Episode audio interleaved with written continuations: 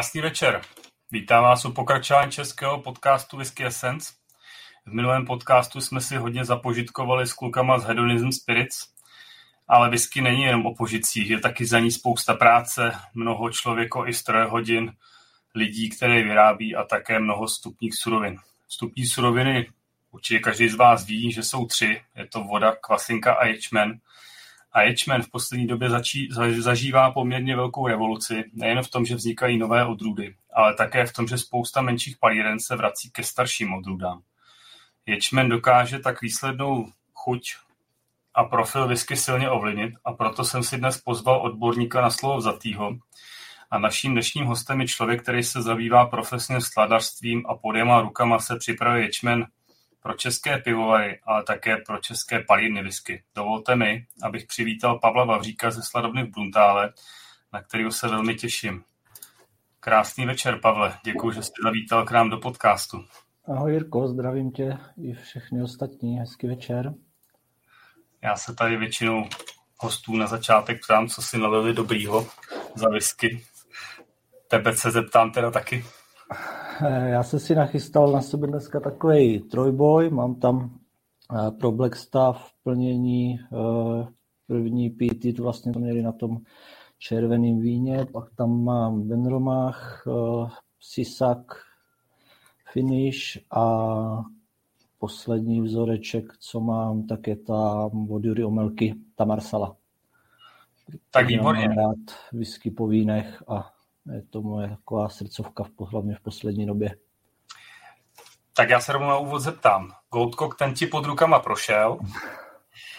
Ben, ben Romach předpokládám, že ne. A co, co, co ta Jurovo Marsala? To si ještě asi dělali sami sladinu i, i ječmen, že jo? uh, mm, ta si místo ne, to je King Barley vlastně, čili ten byl z nakuřovanýho. A na to jsme vlastně Jurovi dodávali, dodávali slad, takže ten on si potom sám ještě svého času v Chomoutu, v Chomoutu zpracoval. A,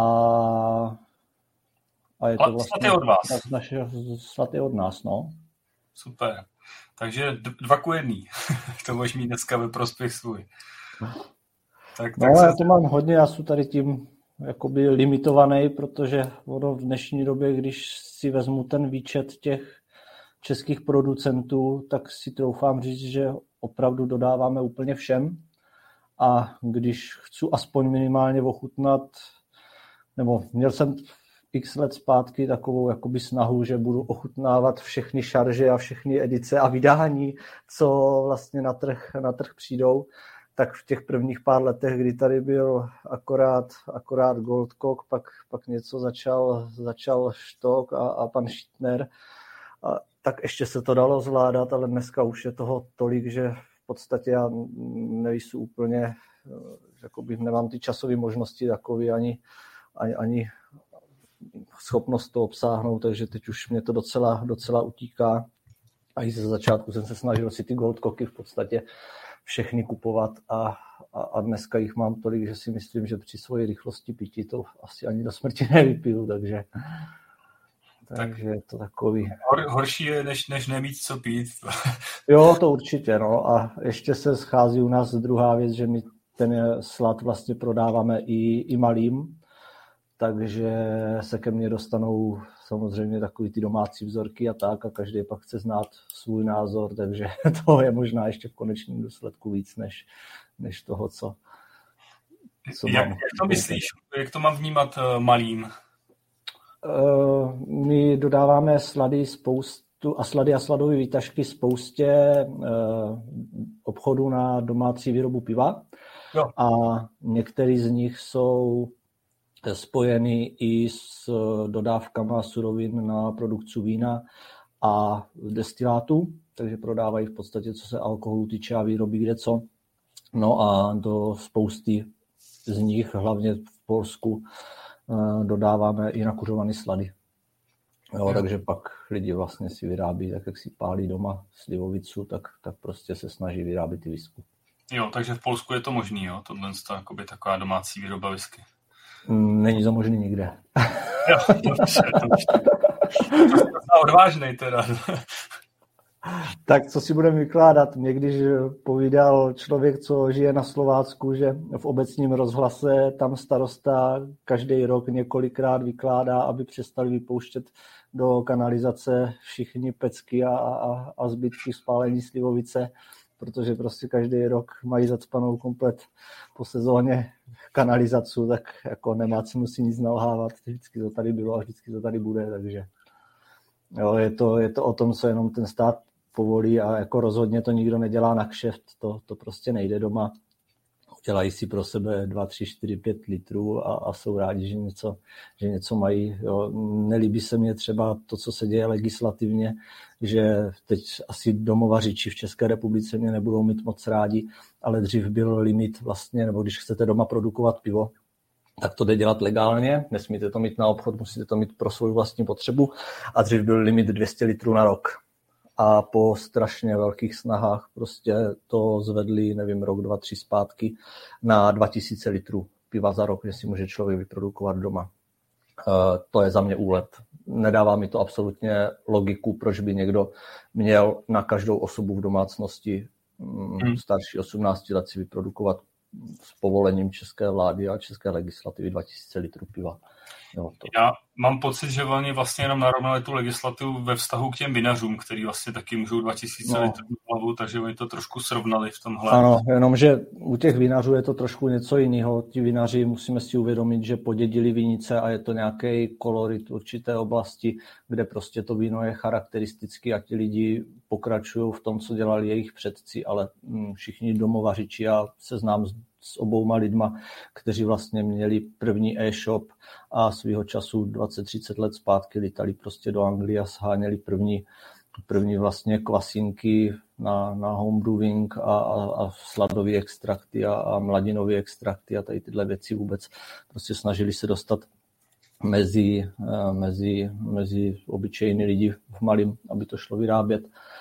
A tehdy prostě fakt těch lidí, co tady v republice byli tak a dělali si pivo sami nějak, tak byli většinou příbuzní jenom lidi, co prostě dělali někde v pivovarech, aby se k těm surovinám dostali, protože nedovedu si představit, že by měl někdo, někdo tak jak s vínem prostě pole, kde si vypěstuje ječmen, pak si ho sám zesladuje doma, což jako jde, ale je to tak šíleně jakoby náročně, že v podstatě 14 dní byste každý den tomu museli věnovat ve dne v noci 5-6 hodin práce minimálně, aby to hmm. mělo nějakou, nějakou kvalitu a pak to samozřejmě musíte pomlet a, a odrmutovat, tak jak už to ti dom, domovařiči dneska běžně zvládají.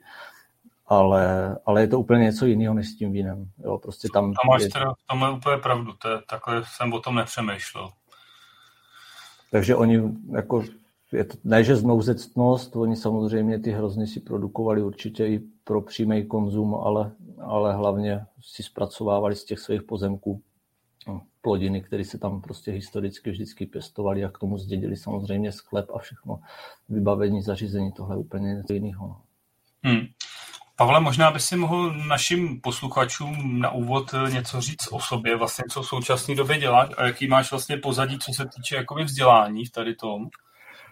Jo, tak já začnu úplně, to je taková docela legrační historka. Já jsem vystudoval vlastně Mendlovou zemědělskou a lesnickou univerzitu v Brně, chemii, technologii potravin a bakalářku jsem psal na maso, na hodnocení hm, systému prodeje jatečních těl, prostě, kde se nějakým způsobem uh, řeší kvalita masa a podle toho se potom vykupuje od, od zemědělců nebo prostě jatka jim platí za to, takže to jsem byl ještě hodně mimo obor, ale byla to taková znouzecnost, protože vždycky mě to táhlo, můj táta dělal pro pivovar Hanošovický, pro holbu, a vždycky k tomu pivu mě to táhlo, ale člověk, který vlastně učil kvasní technologie na, u nás na katedře, tak uh, mě tenkrát odmítl, že prostě bakalářskou práci na pivo bez jakékoliv praxe a zkušenosti nemá cenu dělat. No, takže jsem skončil u Masa, ale potom diplomku jsem si zařídil ještě na, úplně u někoho jiného, u Tomáše Gregora, který tam dneska tu katedru, uh, katedru uh, chemie, technologie, potravin vede. A to byl úžasný člověk, který mě úplně prostě otevřel ten svět. A v rámci té diplomky já jsem se dostal do Hanušovic, do pivovaru, Pivo vlastně v České republice ležáky se vyrábí dvěma způsobama. A to klasicky, kdy pivo zraje na spilce a potom ležáckém tanku, což je taková časově, prostorově a mm, i prac, co se týče práce a energie, náročnější, náročnější způsob výroby.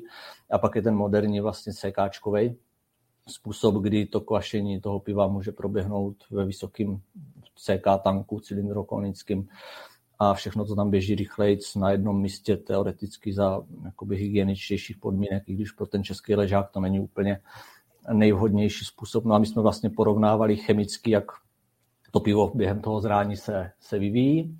Srovnávali jsme ty dvě metody a končilo to vlastně vyhodnocením nějaké degustace, eh, když jsme zase ty, ty piva porovnávali a i když vlastně bylo to zajímavé, že chemicky ty piva v průběhu se strašně moc lišily, každý prokvášel úplně jinou rychlostí a jiným způsobem, ale na finální chuť to v podstatě opravdu nemělo, nemělo význam. I když tak to, to je dobrá zpráva pro nás, to, co máme no, rádi, kromě whisky i pivo. Ale ono je taky i eh, kvašení v CKčkách se dá dělat jakoby různýma způsobama.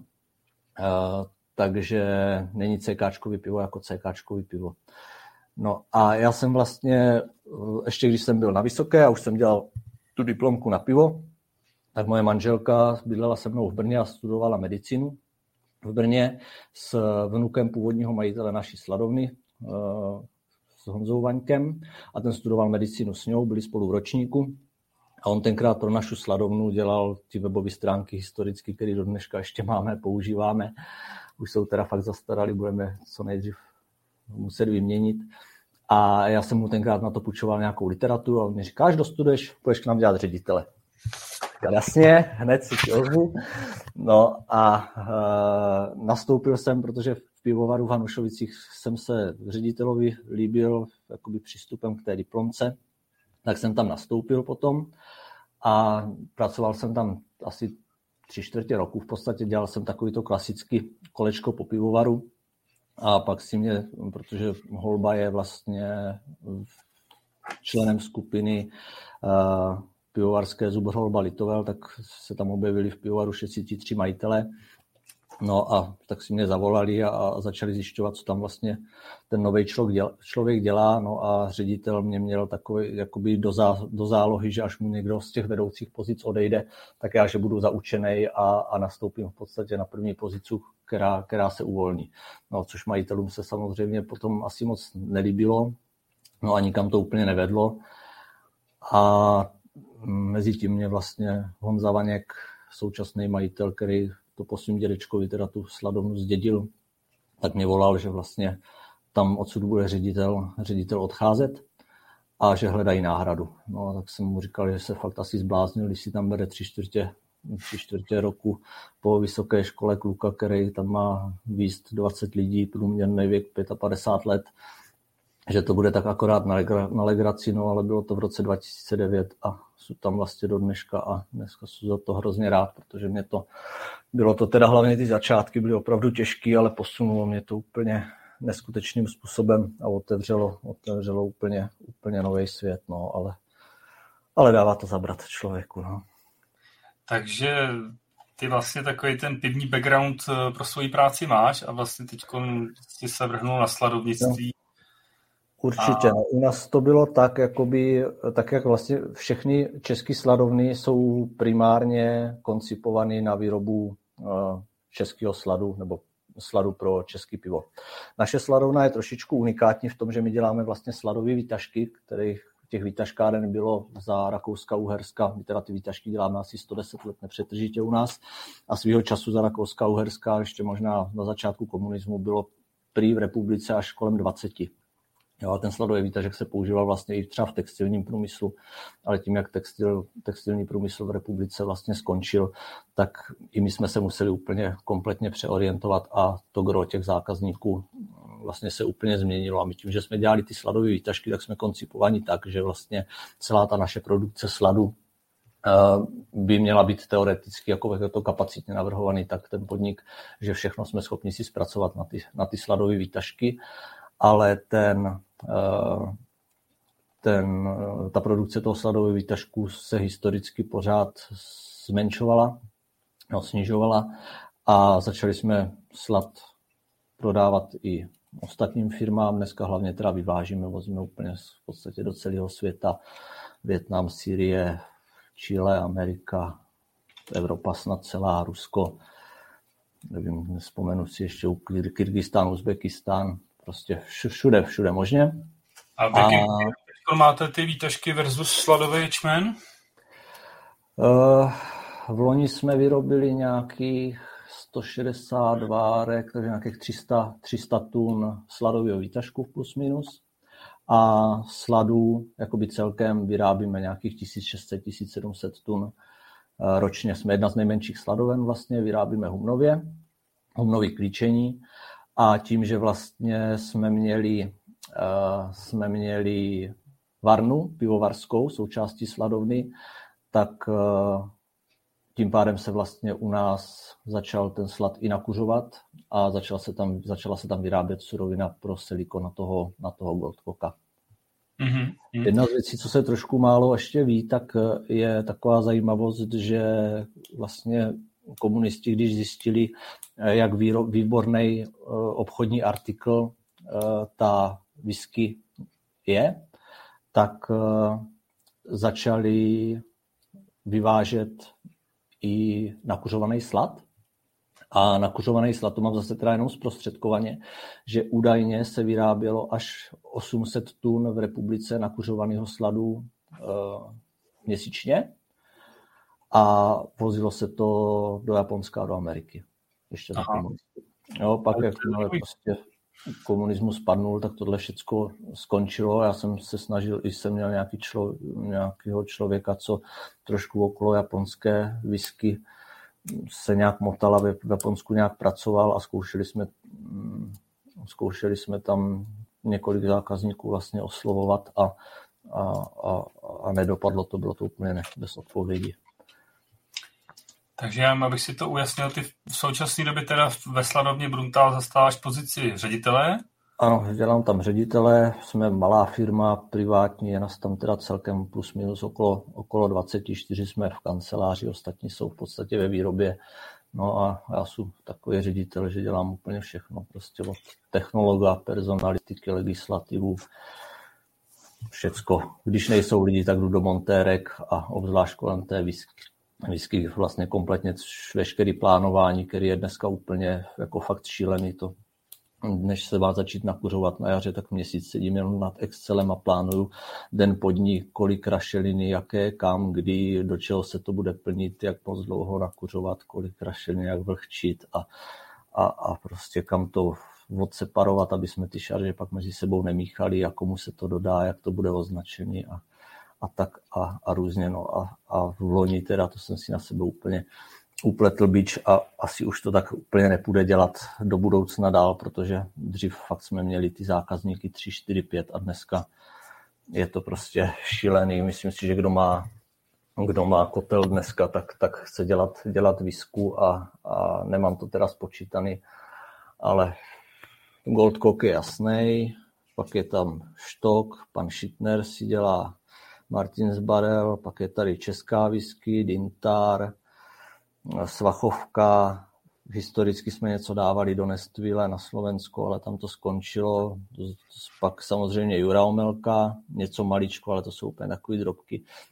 Tak se dodávají do Landcraftu. No a z nových je tady, to už se taky docela asi proslýchá Radlík, letos no, vypálil nějaký první pokusy, takže tam si něco zkoušeli, zkoušeli sami, na něco jsme jim dodávali sladinu a, a fleret mm-hmm. taky to spálil.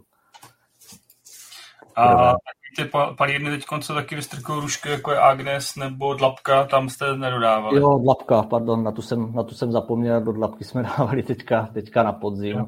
Na podzim taky, taky poprvé, tam jsou hrozně fajn lidi, takže takže vidět vlastně, vidíte to podhoubí, kde rostou, který nový jako palírny a kde vznikají whisky, který do budoucna asi, tak by no, to má první dobrý, že jo? Máme se, máme se asi na co těšit, no, protože moje představa pár let zpátky byla, že fakt tady bude třeba 3, 4, 5 producentů a, a, a v podstatě všichni budou vyrábět z našich dvou základních typů, typů sladu.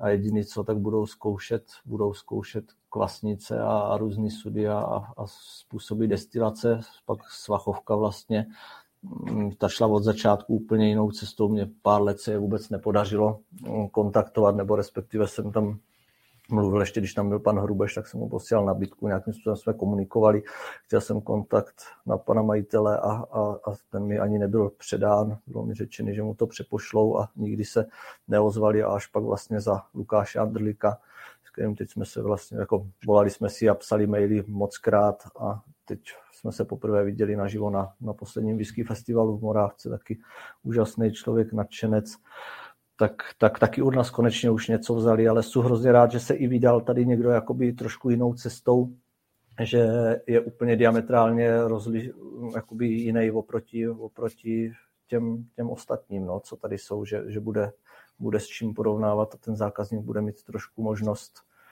ale milo vlku, že bude mít možnost eh, trošku zkusit něco jiného a porovnat si, jaký je rozdíl vlastně mezi tou naší, eh, nebo produktem z naší suroviny, která je pro ty palírny, palírny stejná a úplně z něčeho jiného, než, než prostě tady všichni ostatní mají. No. Já bych se ještě zeptal, Pavle, k tomu, eh, jaký je takový tvůj typický den v práci teď ve Sladově, jak to probíhá, prosím tě, protože já si předpokládám, že vaše výroba je kontinuální, nebo, nebo se mailím. Jo, můj den je pestrej, já jako nejvíc samozřejmě komunikuju s lidma a snažím se to tam nějakým způsobem uřídit, takže dneska spíš už rozdávám úkoly, ale tím, že fakt prostě dohlížím úplně na všechno, tak musím být v kontaktu se všema svýma zaměstnancema, což, což je trošku časově náročný. A ráno vlastně u nás se začíná sbírkou mezi 6. a 7. Pozbíráme ten ječmen, který je naklíčený.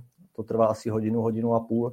Je dopravovaný na, na, na lísku, na sušení, na hvost.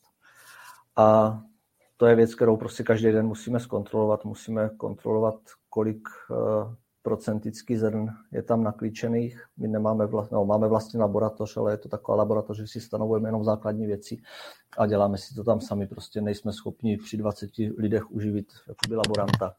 Takže v podstatě každý den počítáme eh, naklíčený, nenaklíčený zrna, díváme se vlastně střelka, kolik narostla, hm, protože z toho zárodku vlastně roste na jednu stranu kořínek, který roste hnedka ven ze zrna, ale ta střelka je takový to ten štítek schovaný, který roste pod tou, pod tou pluchou, z kterého pak do budoucna by byly ty děložní listky a rostlinka by začala fotosyntetizovat, tak tam musí být zhruba do nějakých těch dvou třetin zrna a v tu chvíli by to zrno teoreticky mělo mít optimální množství těch, těch enzymů, které pak jsou uh, využitelné optimálním způsobem na té, na té pivovarské varně nebo, nebo v lihovarnickém zpracování. No a pak samozřejmě kontrolujeme čmeny, které se skoro každý druhý, třetí, čtvrtý den naváží po velkých kamionech nebo velkýma traktorovými vlečkama, kde zase kontrolujeme vzhled, zaplísnění, klíčivost, bílkoviny, vlhkost, aroma, hotový slav musíme každý den minimálně ochutnat, změřit mu občas vlhkost. Tomu usušenému kontrolujeme, kolik vlastně po vyčištění, že ten slad vlastně, když na klíči usuší se, tak se z něho musí ty klíčky odlámat a tam je to hodně mechanicky namáhaný to zrno, takže vzniká spousta prachu, který z toho sladu se musí dostat. Takže kontrolujeme čistotu toho sladu, chuť, vůní a pak samozřejmě posíláme, posíláme na rozbory, takže běhám po provoze, vyřizuju maily, telefonuju, mě obchod dělám, koriguju obchod, takovou tu logistiku a, a, a expedice, to už za mě naštěstí dneska řeší někdo jiný, ale že jsem to taky dělal, ale dříve vlastně, když já jsem, já jsem nastoupil do Sladovnic 2009 a tehdy jsme měli střelím od pasu třeba do stovky zákazníků, z toho 30-40 velkých, kteří brali pravidelně dneska těch velkých, kteří, no, ty, který považujeme za velký, tak jsou třeba 3-4 a takových těch středních máme kolem třeba 300, 400. Jo, a pak je samozřejmě ještě drobný prodej, který, když nemáme e-shop, tak se snažíme nějakým způsobem dělat, takže je toho docela hodně. No a samozřejmě tím, že máme hodně těch zákazníků, tak každou chvíli chce někdo něco vidět, přijde s nějakým dotazem, no, takže to jako v úzovkách hlavní technolog, tak pak všechno odpovídám já. No. Takže se nenudíš. Absolutně ne, no. Ale Pavle, prosím tě, eh, Jaký v současné době děláte druhy sladů u vás? Vždycky se u nás dělal vlastně plzeňský slad, historicky, potom ještě pro ten textilní průmysl, tam ty výtažky musely být velmi silně enzymaticky aktivní, takže tam se dělal vlastně dneska by se řeklo diastatický slad, který se suší při nižších teplotách, aby ty enzymy těma teplotama se nepoškozovaly, protože jsou termolabilní. Ten slad se nechával víc naklíčit, no a pak historicky vlastně se u nás eh, dělali ty, dělal ten slad nakuřovaný, vlastně ječný, ječný slad nakuřovaný rašelinou.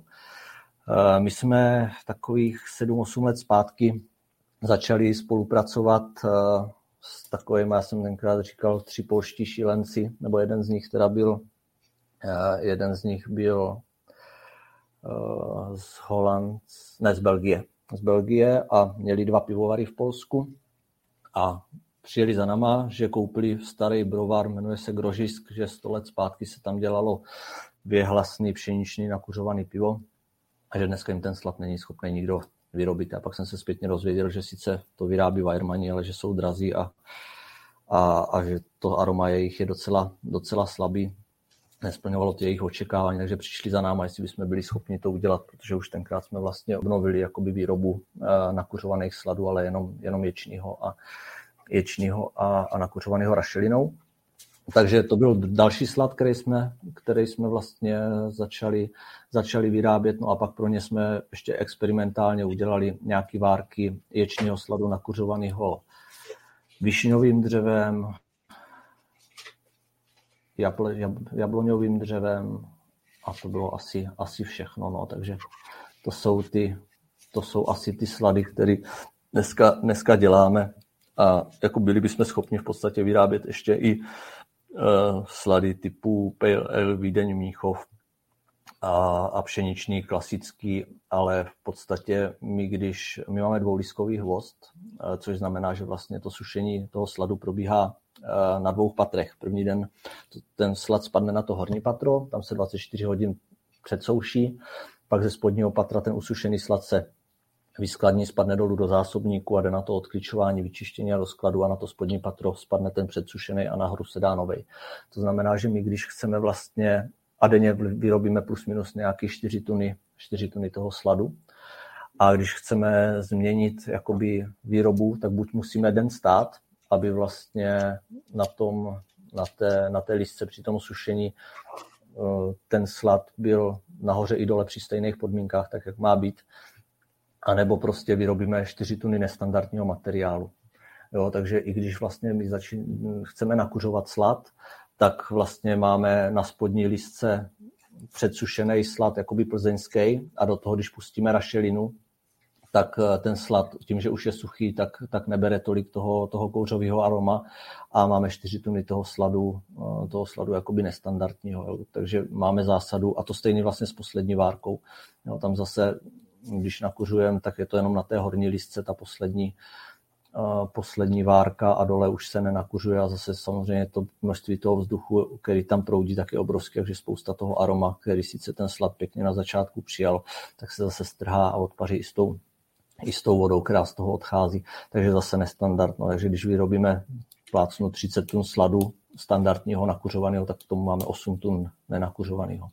Jo, a nebo stojíme a musí to samozřejmě za, za zákazník zaplatit 4 tuny krát nějaká výrobní marže nebo prostě provozní náklady, protože ty lidi stejně do té fabriky mě chodí a, a, a prostě musíme je uživit nějakým způsobem. Hmm. No. Takže takže proto my neradí jakoby experimentujeme dál a radši v podstatě, když nějakého sladu nakoupíme 50 tun za rok, tak si ho radši kupuju po třech, čtyřech tunách z nějaké jiné sladovny a mám ho v podstatě pořád k dispozici, nezabírá mi to místo na, na, na skladu, než abych prostě se do toho pouštěl, protože bych musel udělat hodně, hodně toho najednou a, a pak to skladovat. Takže, takže tohle jsou všechny slady. Takže plzeňský whisky slady, to už je samostatná kapitola, taky když jsme měli jeden dneska, už je to prostě, to se můžeme pobavit samozřejmě samostatně. A pak ten pšeničný nakuřovaný dubovým dřevem, to je taková naše stála, stálý sortiment.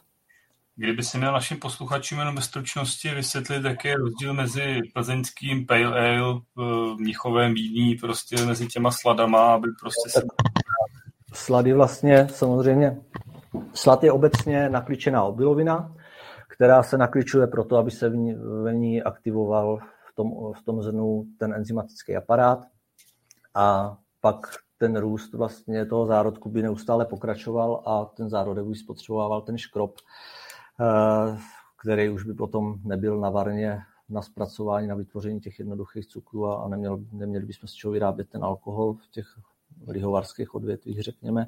Takže pak ten, to klíčení se musí zastavit uh, usušením vlastně vysokou teplotou, tím, že ten, ten zárodek vlastně teoreticky zabijeme, ono to tak ve skutečnosti úplně není, protože se zjistilo, že mm, ten zárodek ještě i po dosladování uh, vlastně produkuje nějaký, nějaký enzymy a, a, a je to důležité právě, aby ty slady i byly odležely před svým použitím, nejenom aby zvlhla zpátky ta, ta přesušená plucha, ne, nelámala se při, eh, při scezování, no, při, při mletí a nedělalo to, nedělalo to problémy při scezování, ale právě i zárodek vlastně ještě dotváří potom enzymy, které pak na té varně uh, fungují, fungují, uh, fungují líp.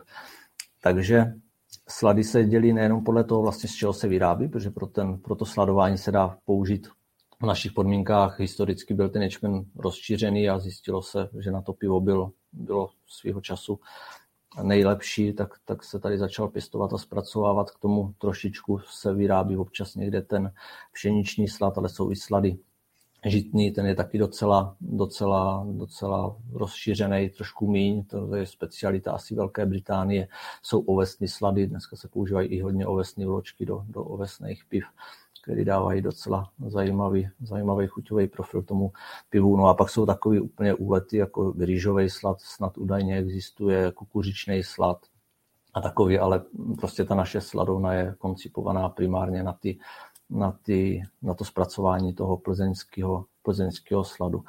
A pak ty slady samozřejmě se trošku liší tím, jak se s tím sladem při tom sladování pracuje. Vždycky se vlastně musí ten, ta obilovina namočit, aby se probudil ten zárodek.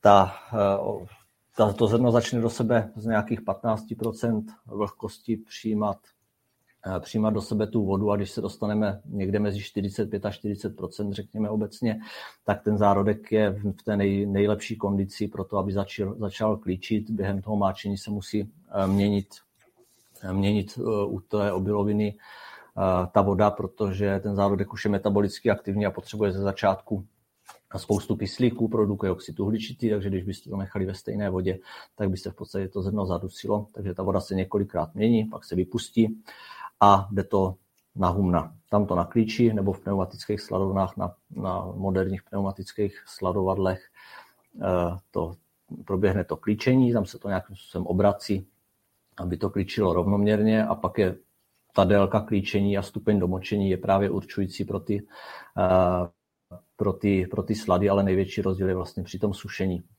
Eh, na plzeňský slad se používá sušící vzduch okolo no, ta teplota tam při tom sušení taky postupně vlastně roste. Nejdřív se ten slad předsouší, ale nejdůležitější je pak ta dotahovací teplota, která působí nějakých posledních 3, 4, 5, 6 hodin, jak v které sladovně podle konstrukce, tak u plzeňského sladu je to nebo nejnižší je teplota u těch diastatických sladů, kdy ty enzymy opravdu tam musí být vlastně zachovány a nesmí být tou vysokou teplotou poničeny.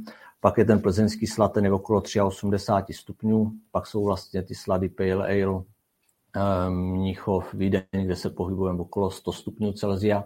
A tam kromě toho té vyšší teploty, tak se pouští i toho vzduchu trošičku míň, takže ten slad se hlavně u mnichovského sladu trochu zapaří, Proběhne tam částečně Maillardova reakce, která trošku to zrno stmaví a e, podpoří jakoby úplně jiný vývoj chuti. E, jsou tam potom převládají vlastně e, v sladině, mladině z takovéhohle sladu vyrobeny, tak je daleko vyšší podíl neprokvasitelných vyšších sacharidů, který způsobují tu plnost toho piva takže a, a trošku podporuje pěnivost a takovéhle věci. Takže i technologicky pak s takovým sladem se pracuje jinak. A třeba pale ale slady jsou na ty svrchně kvašený piva, tam vlastně zase ten slad se nechá třeba kličit daleko výrazně víc, takže on má trochu víc enzymů a potom jsou ty piva zase schopny i trošku hlouběji prokvasit těma svrchníma kvasinkama. No a pak jsou tady takové mezi, pak jsou slady pražený, Ale ještě je tady mezistupeň vlastně slad melanoidní a karapils, což jsou slady, které sice mají takový nádech a některé vlastnosti technologicky, tak jak ty slady karamelový, ale nedochází tam vlastně k pražení a k té karamelizaci v pravém slova smyslu, ale dosahuje se toho vlastně zase jak při tom klíčení, tak hlavně při tom hvozdění eh, působením vyšších teplot za vyšší vlhkosti eh, co nejvíc vlastně tam proběhla ta Maillardová reakce, takže oni hodně stmavnou ty slady a jsou to takový slady poměrně specifický a, a poměrně drahý, protože je to hodně, hodně náročný to uhlídat technologicky a je to fakt pracný.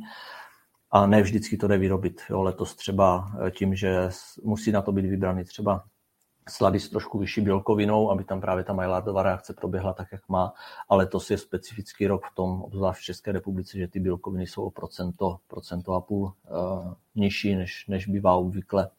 Takže jedna sladovna právě odkud třeba bereme melanoidní slad, tak tři měsíce nebo čtyři mě říkali, no jsme to zkoušeli asi pětkrát, šestkrát a vždycky nám z toho vyšel takový tmavší pale ale, prostě ne, nebyli schopni to ani až teďka po novém roce slavnostně nám dodávali prvních pár pitrů že konečně se jim to povedlo.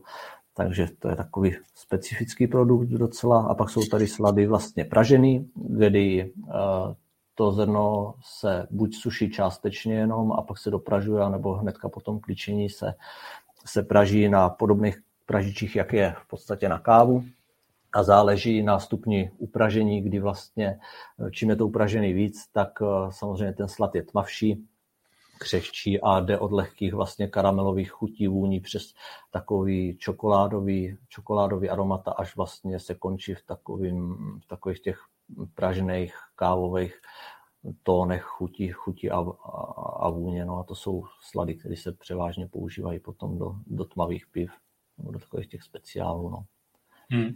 A u vás ve sladovně byste byli zařízený, že byste dokázali umět ty, ty pražení a čokoládové slavy, nebo to, to, eh, ne, to určitě ne, na to je opravdu potřeba ten, potřeba ten pražič, takže to bychom museli si dokoupit kompletně zařízení a, a tady vlastně ty slady vyrábí akorát sladovna v Litovli, která padá pod, spadá pod uh, skupinu suflé, což jsou bývalé obchodní sladovny uh, České republiky, které vlastně byly skoupeny asi, nevím, já to nevím z hlavy, to se omlouvám, ale je to tak 6, 7, 8 sladoven vlastně největších, co jsou v republice, když neberu No, Prazdroj a Nošovice, tak, tak vlastně spadají pod, ty, pod to suflé a, a ta Litovel je, je, je z nich nejmenší a, a, a zaměřují se vlastně na produkci tady těch speciálních pražených sladů a pak sladovna v táboře, ale to je taková sladovna, která trošku stojí mimo ten český, český trh a tím, že jsou na úplně opačném koncu republiky, tak to ty tam máš blíž, tak asi spíš víš, jak to tam funguje, nefunguje, takže ti taky nějaký ty praženy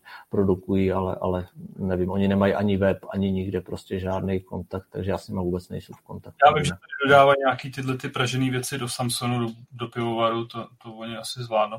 Takže ten váš strop eh, je teda někde kolem toho vídeňského, míchovského, co byste dokázali ještě vyrobit dál? Ano.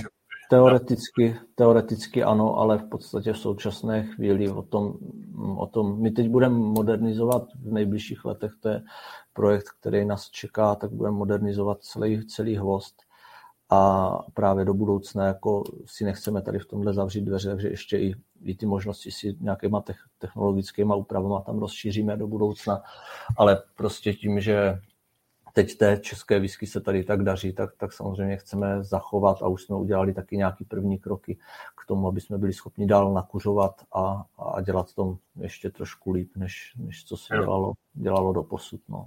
Tak, takže jakoby větší poptávka po sladu na whisky než tady těchhle z těch eh, karamelových a čokoládových sladů? To úplně, to úplně ne, protože eh, těch pivovarů zase je tady prostě několik set a hlavně mini pivovary. Dřív se tady vlastně vařilo pivo plzeňského typu, takže tam byl potřeba Plzeň nějak občas někdo udělal, udělal tmavý pivo, ale tím v podstatě se končilo. No a tím, jak se tady rozdělal ten boom těch mini pivovarů, který se museli něčím odlišit, tak začali tady převažovat ty zahraniční piva.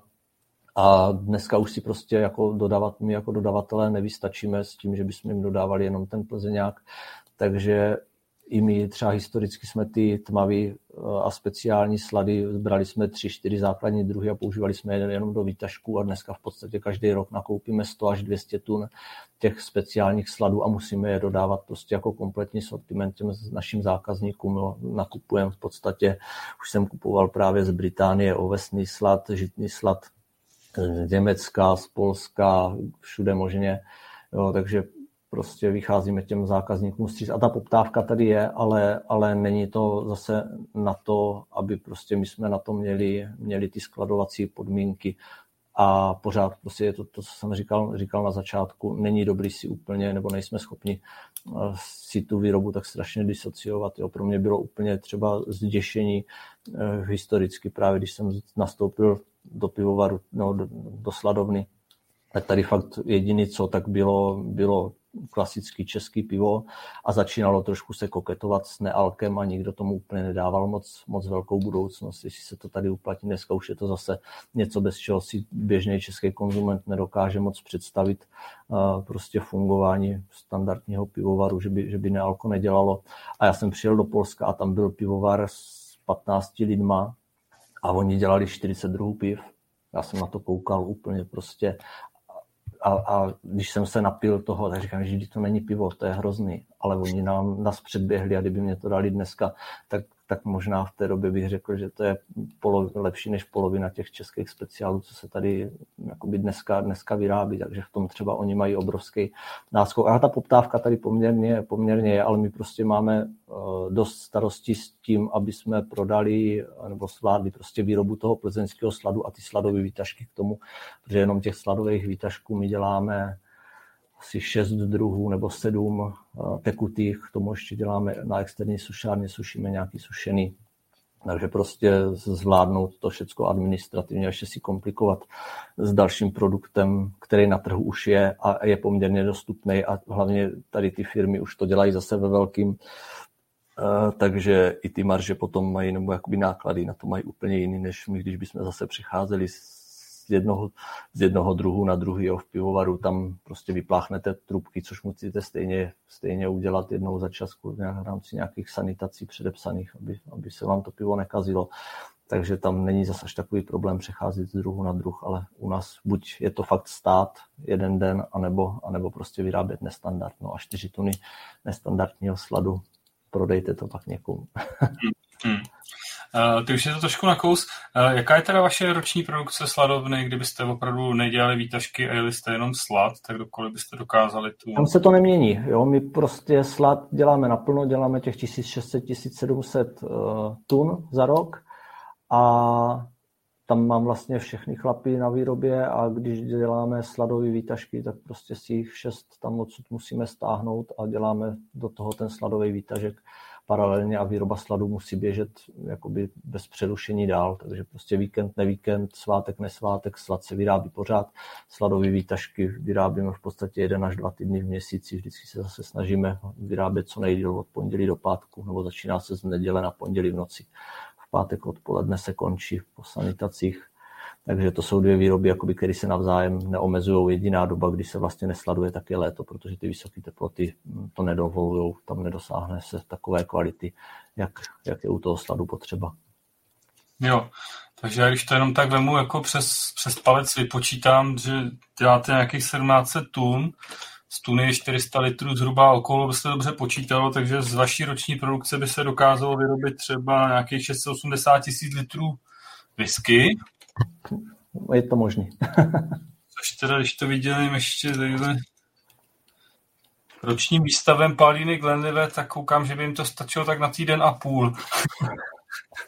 No, proto jsme i jedna z nejmenších sladoven vlastně v republice, ne úplně, úplně, no ne úplně nejmenší, to zase bych lhal, protože uh, jsou i sladovny, uh, historicky to tak bylo, i u nás vlastně byl historický pivovar, ale ten spotřeboval jenom nějakou, nějakou malo, malý procento toho na námi vyrobeného sladu, protože většina opravdu šla na ty výtažky, ale, dnes, ale historicky vlastně to bylo tak, že pivovar mnoho, mnohdykrát měl vlastní sladovnu a přes zimu, kdy to pivo se moc nepilo, tak většina lidí byla na sladovně, vyráběl se slad, pak se to přerušilo na jaře, napěhli všichni, všichni do pivovaru a zase, zase vyráběli, vyráběli do podzimu pivo. A Dokázal bys si říct takhle, kolik asi procentuálně z těch 1700, 1800 tun tvoří jakoby slad, pro, který jde pro ten whisky průmysl?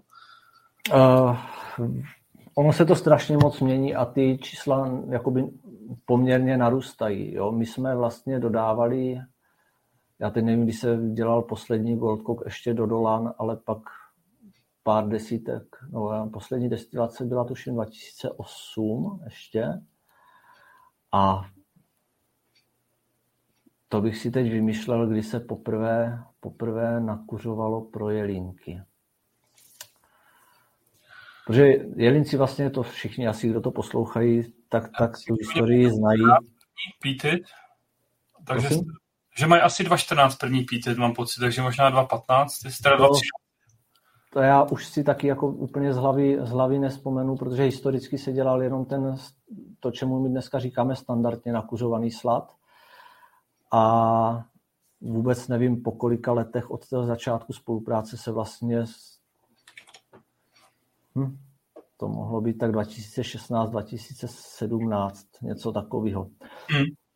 Jsme, zač, jsme vymysleli vlastně s Mírkem Motičkou, že to zkusíme trošku nějak, trošku nějak jinak, než se to dělalo doteď. My jsme se vlastně poprvé potkali naživo, nebo trošku víc jsme se zpřátelili, předtím jsme se znali jenom obchodně, tak na whisky festivalu v Malé Morávce, kam jsem poprvé v životě přijel, no a otevřel se mě úplně, úplně nový svět a, a s Mírkem jsme se tam dali trošku víc do řeči, jak už to tam s ním bývá. No a od té doby v podstatě vymýšlíme, vymýšlíme, no. Tak to je Takže zhruba, já nevím, je to 100 tun dneska, nebo... Ale jo, takže, abych se zvral, pardon, no, takže oni e, našlapovali jakoby po, po malých kručkách a sami nevěděli ještě, jak to bude, takže oni odebrali, pak zase třeba pár let neozvali, tak střelím třeba poprvé to bylo 50 tun a dneska je to tak 150 až 200 tun nakuřovaného sladu za rok. Ale kromě toho, teda, co jsem vyjmenoval všechny ty palírny, tak my ještě nějaký teda je to poměrně zanedbatelné množství, tak dodáváme do Německa. Něco přes slovenskou sladovnu se přeprodává někde na východ, to nevím ani někde končí, ale typoval bych to někde nějaká, nějaký Bělorusko, Ukrajina, Rusko nebo něco takového, co mám zprávy. A poměrně silného zákazníka, který svého času 5, 4-5 let zpátky nám bral 8 kontejnerů za rok, takže to bych musel spočítat 8 krát necelých, no kolem 80-90 tun třeba šlo jenom tady těm Izraelcům. Jo, oni teda taky... Tam to šlo přes překupníka a s těma Izraelcama to je úžasná spolupráce. Já vůbec nevím, jak oni si nás tenkrát našli, ale to je obchod, kdy vy jim napíšete pětistránkový e-mail, kde, kde, kde prostě jim dáte cenu dopravy, jak to bude balený, všecko do posledního detailu a oni vám napíšou odpověď jasnou.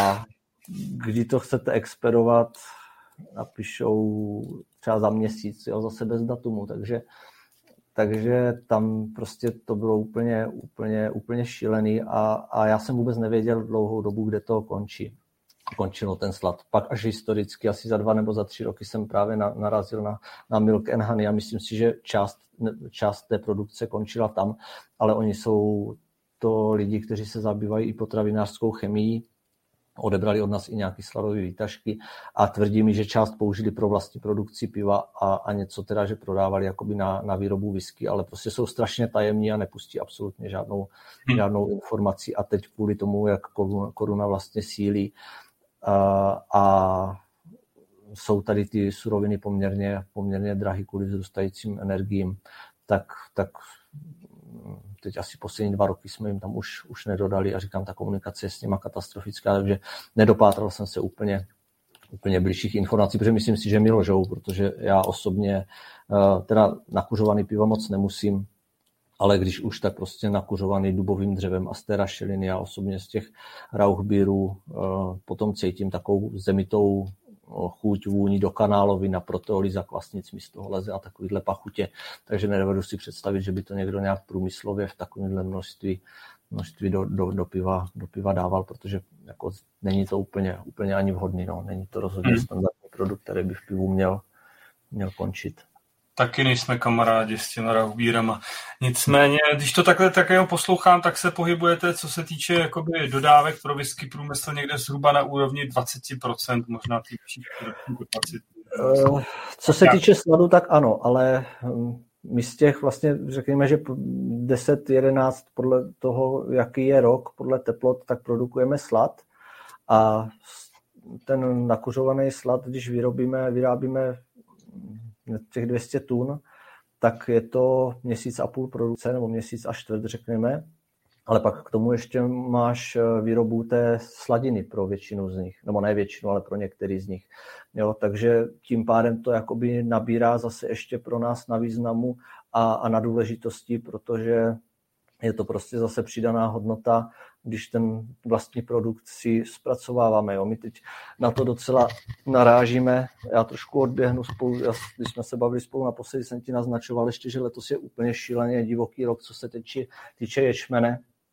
Eh, my třeba v loni jsme nakupovali, nebo na českém trhu průměrná tuna ječmene stála nějakých 4,5 tisíce korun. Eh, většina těch větších sladoven má takovou strategii, že mají dlouhodobý tříletý, pětiletý kontrakty, kdy si nasmluvají se zemědělcem celé množství ječmene, že od něho koupí třeba 500 tun sladu a z toho 250 tun bude za stálou cenu, která je nastavená někde 4600 až 5000 korun za tunu. A pak vlastně po sklizni, když už se ví, jak ta sklizeň dopadla, tak nastavují cenu a dělá se nějaký dokup. Ten někdy bývá, už jsem nakupoval ječmen za 2900 a teď aktuálně se obchoduje v okolo 7200, je jako standardní cena, která teď běží, ale už jsem dostal i nabídky za 7,5 tisíce. A na Slovensku, kde ta situace letos je ještě horší než tady u nás v České republice a ona je skoro horší ve všech okolních státech, tak se údajně prodává i za 10,5 tisíce ječmen. Za ty peníze my jsme dva roky zpátky prodávali slad.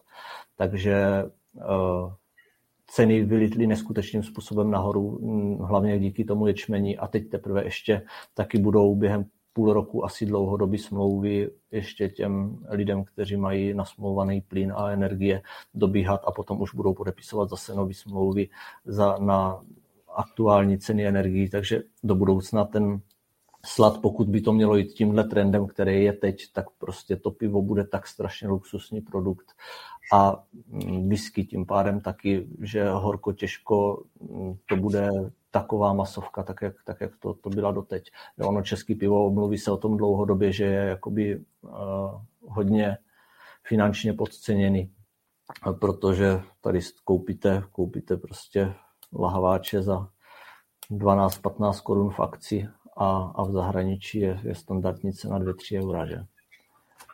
Takže tady ještě, ještě nějaký prostor pro, pro růst v rámci toho, že ta Evropa se prostě srovnává a bude srovnávat cenově, když ty platy tady u nás tomu zatím absolutně neodpovídají, tak prostě to české pivo tady v tomhle ještě má kde růst a bohužel ty, ty sladovny na to dneska doplácí jakoby finančně nejhůř, protože zemědělci většinou jedou přes dotace, to i my cítíme, ale obzvlášť letos vlastně oni dostanou nejvíc dotací na podzim, a potom po novém roce, když už mají začít, začít zase intenzivně nějaký polní práce, tak už začnou zhánět, zhánět teďka peníze na, na hnojiva a tady na tyhle náklady, prostě co s těma pracema souvisí, takže, takže začnou prodávat teď, teď trochu víc, než, než, než to dělali doteď, protože si ty zásoby drželi všech komodit, protože vidí, že ta cena prostě, prostě neskutečně roste, ale zase na druhou stranu není odbyt proslat, protože hospody jsou zavřený, český restauratérství, jak jsme ho znali, tak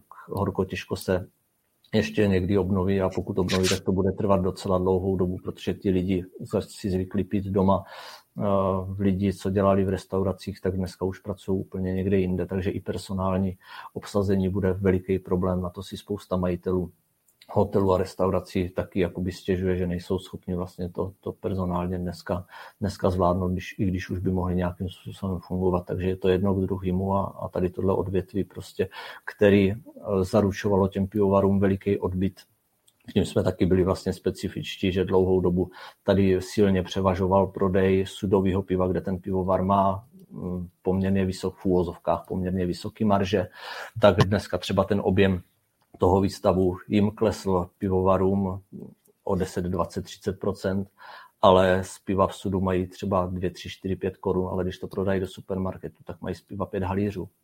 Jo, a tam potom propad na těch maržích a obratech je úplně neskutečný a takový ty menší pivovary prostě brečí. Říkají mi dneska už se rozmýšlíme, jestli si koupit do potrubí 10 těsnění nebo 150 prostě velký balení, jak jsme byli zvyklí teď posledních 10 let, takže je to, je to velká změna, která se tady teďka, teďka děje a, a je otázka, až tady všechny tyhle věci potom v, kon, v konečném důsledku kompletně dopadnou na toho konečného spotřebitele, co to pak udělá s trhem.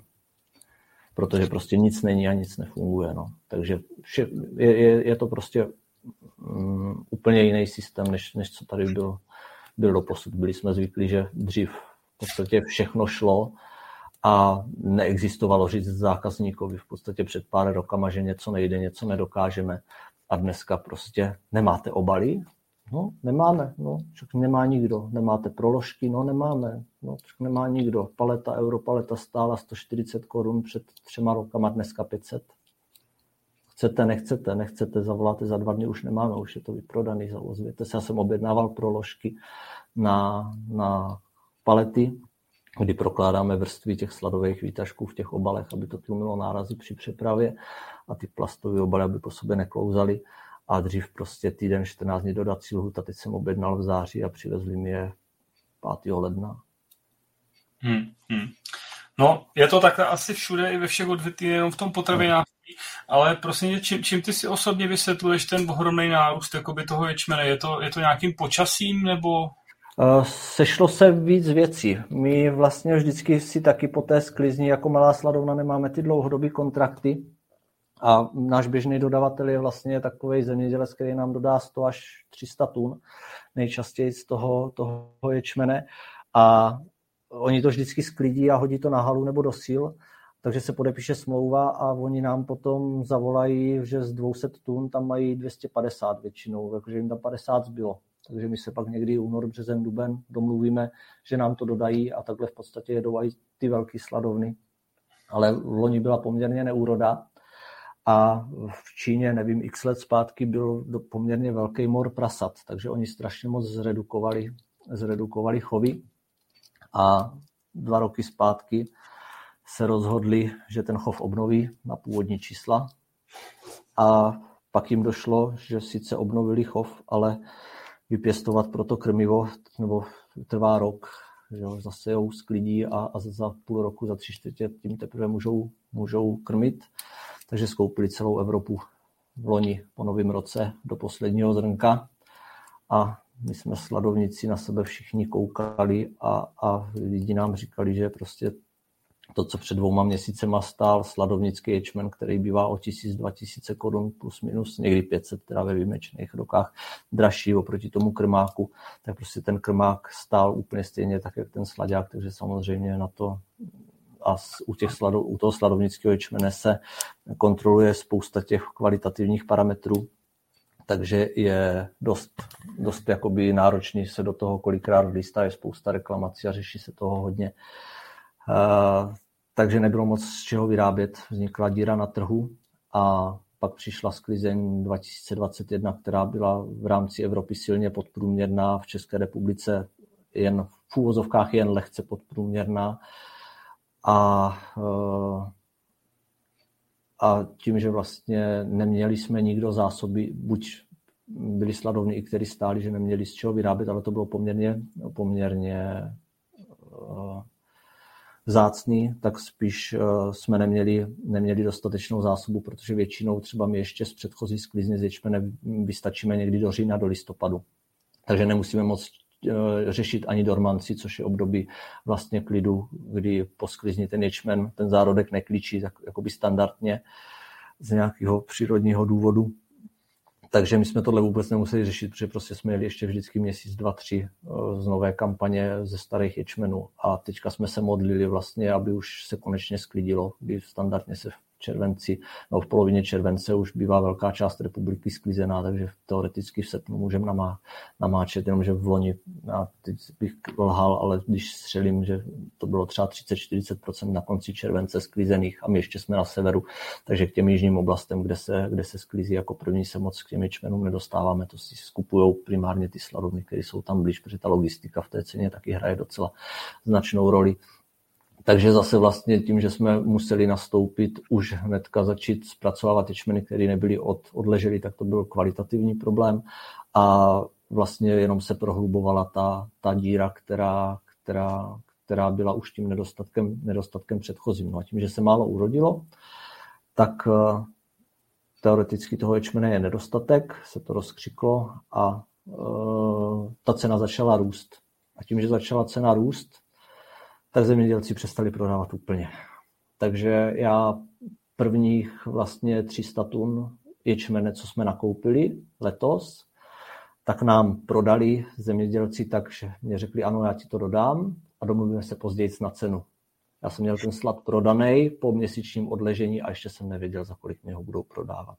Hmm. Začínali jsme se bavit okolo těch pěti tisíc a nakonec jsem ho kupoval většinou okolo pěti a půl, šesti a půl, už tou dobou někdy v listopadu, no a dneska se fakt bavíme o ceně sedmi tisíc a do toho trhu nikdo nevidí. Jo. Tady se vedou naprosto přesné statistiky, přesné statistiky čísel, musíme vykazovat, kolik zpracujeme, kolik nakoupíme ječmene, kolik z toho vyrobíme sladu. Jsme povinni to všechno předkládat, eh, předkládat Českému statistickému úřadu, ale jeden zemědělec mi řekl, hele, já jsem pět let zpátky napsal, že jsem na hektaru vypěstoval pět tisíc tun ječmene a nepřišel mi jediný dotaz tam ty čísla nikdo nečte, nekontroluje. A samozřejmě zemědělci a zase Český statistický úřad tohle nám, nám jako ty čísla nepouští. Jo, takže nebo dostanou se k nám třeba za tři roky. Takže my, když chceme zjistit vlastně, kolik reálně se kolik reálně se v té republice sklidilo, tak, i kdy, tak za první to nezjistíme a za druhý, kdybychom to zjistili, tak stejně nevíme, kolik tady zůstane v republice, kolik je kvalitativně z toho procenticky, protože většinou je to tak půl na půl, že půlka spadne do krmáku, půlka, půlka je sladovnicky použitelná a taky spousta zemědělců, obzvlášť letos, když nemají prostě ani, ani krmiva, tak, tak ječnej nebo ječmen, který splňuje parametry sladařský, tak, tak ním radši krmí, než aby zháněli něco externě a, a dávali za to v podstatě ty nesmyslné částky. Jo, a pak na tom prostě hmm. vydělali 100 tisíc, nesmím to za to radši spotřebou vlastní, vlastní produkci. Takže je, ten trh je poměrně komplikovaný. No. Takže je to jedno s druhým. A samozřejmě ta Čína teda tím, že obnovila ten, ten chov, tak ty obiloviny skupuje dál, takže, takže to jenom prohlubuje prohlubuje prostě ten problém, který je na tom trhu aktuálně. Ale on je trošku, tak jak jsem říkal, eh, uměle, uměle vytvořený. Takže teď tím, že vlastně ty hospody fakt jsou dlouhodobě zavřený nebo, nebo je tam ten odběr piva minimální a to pivo se, se prodává málo, tak se očekává, že, že vlastně dojde k tomu, že ta cena možná začne taky trošičku padat, protože zase ještě do toho vstupuje jeden velk, nebo dva, mm, dva parametry. Ten ječmen, abyste uchovali ty sladovnické eh, parametry, tak ho musíte provzdušňovat, musíte ho nějakým způsobem skladovat, což není úplně jednoduché. Je to trošku samozřejmě prostorově, technologicky, ekonomicky náročný.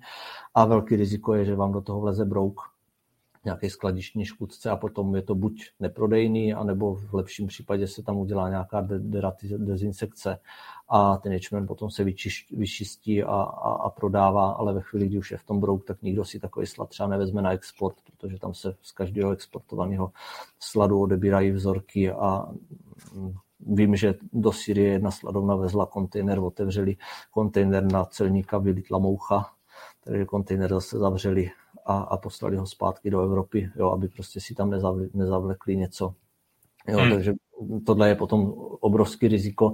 A ti zemědělci, jakmile se začne oteplovat, protože brouci přes zimu nejsou v podstatě moc aktivní a na jaře je ta kontaminace, jakoby to riziko té kontaminace největší, protože ono v tom v té surovině často ten brouk je, ale je ho tam na tonu jeden, dva broučci, což se jakoby ztratí, někteří zdechnou sami, to sladování většina jich ani nepřežije, takže je to jakoby z tohohle pohledu, když se nerozmnoží v pohodě, ale prostě po té zimě, jak přijde jaro, začne se oteplovat, oni začnou se množit a, a, a potom ve chvíli, kdy je to silně kontaminovaný, samozřejmě ty zrna už jsou prožraný, zárodky jsou zlikvidovány, takže to pak neklíčí plesnivý hníje při tom sladování, takže spousta toho ječmene může takhle odpadnout a ti zemědělci ví potom na jaře, když už to zase neprodají do nějakého dubna, května, tak už jim teče do bod a musí začít trošku sledovat, slevovat z těch svých nároků.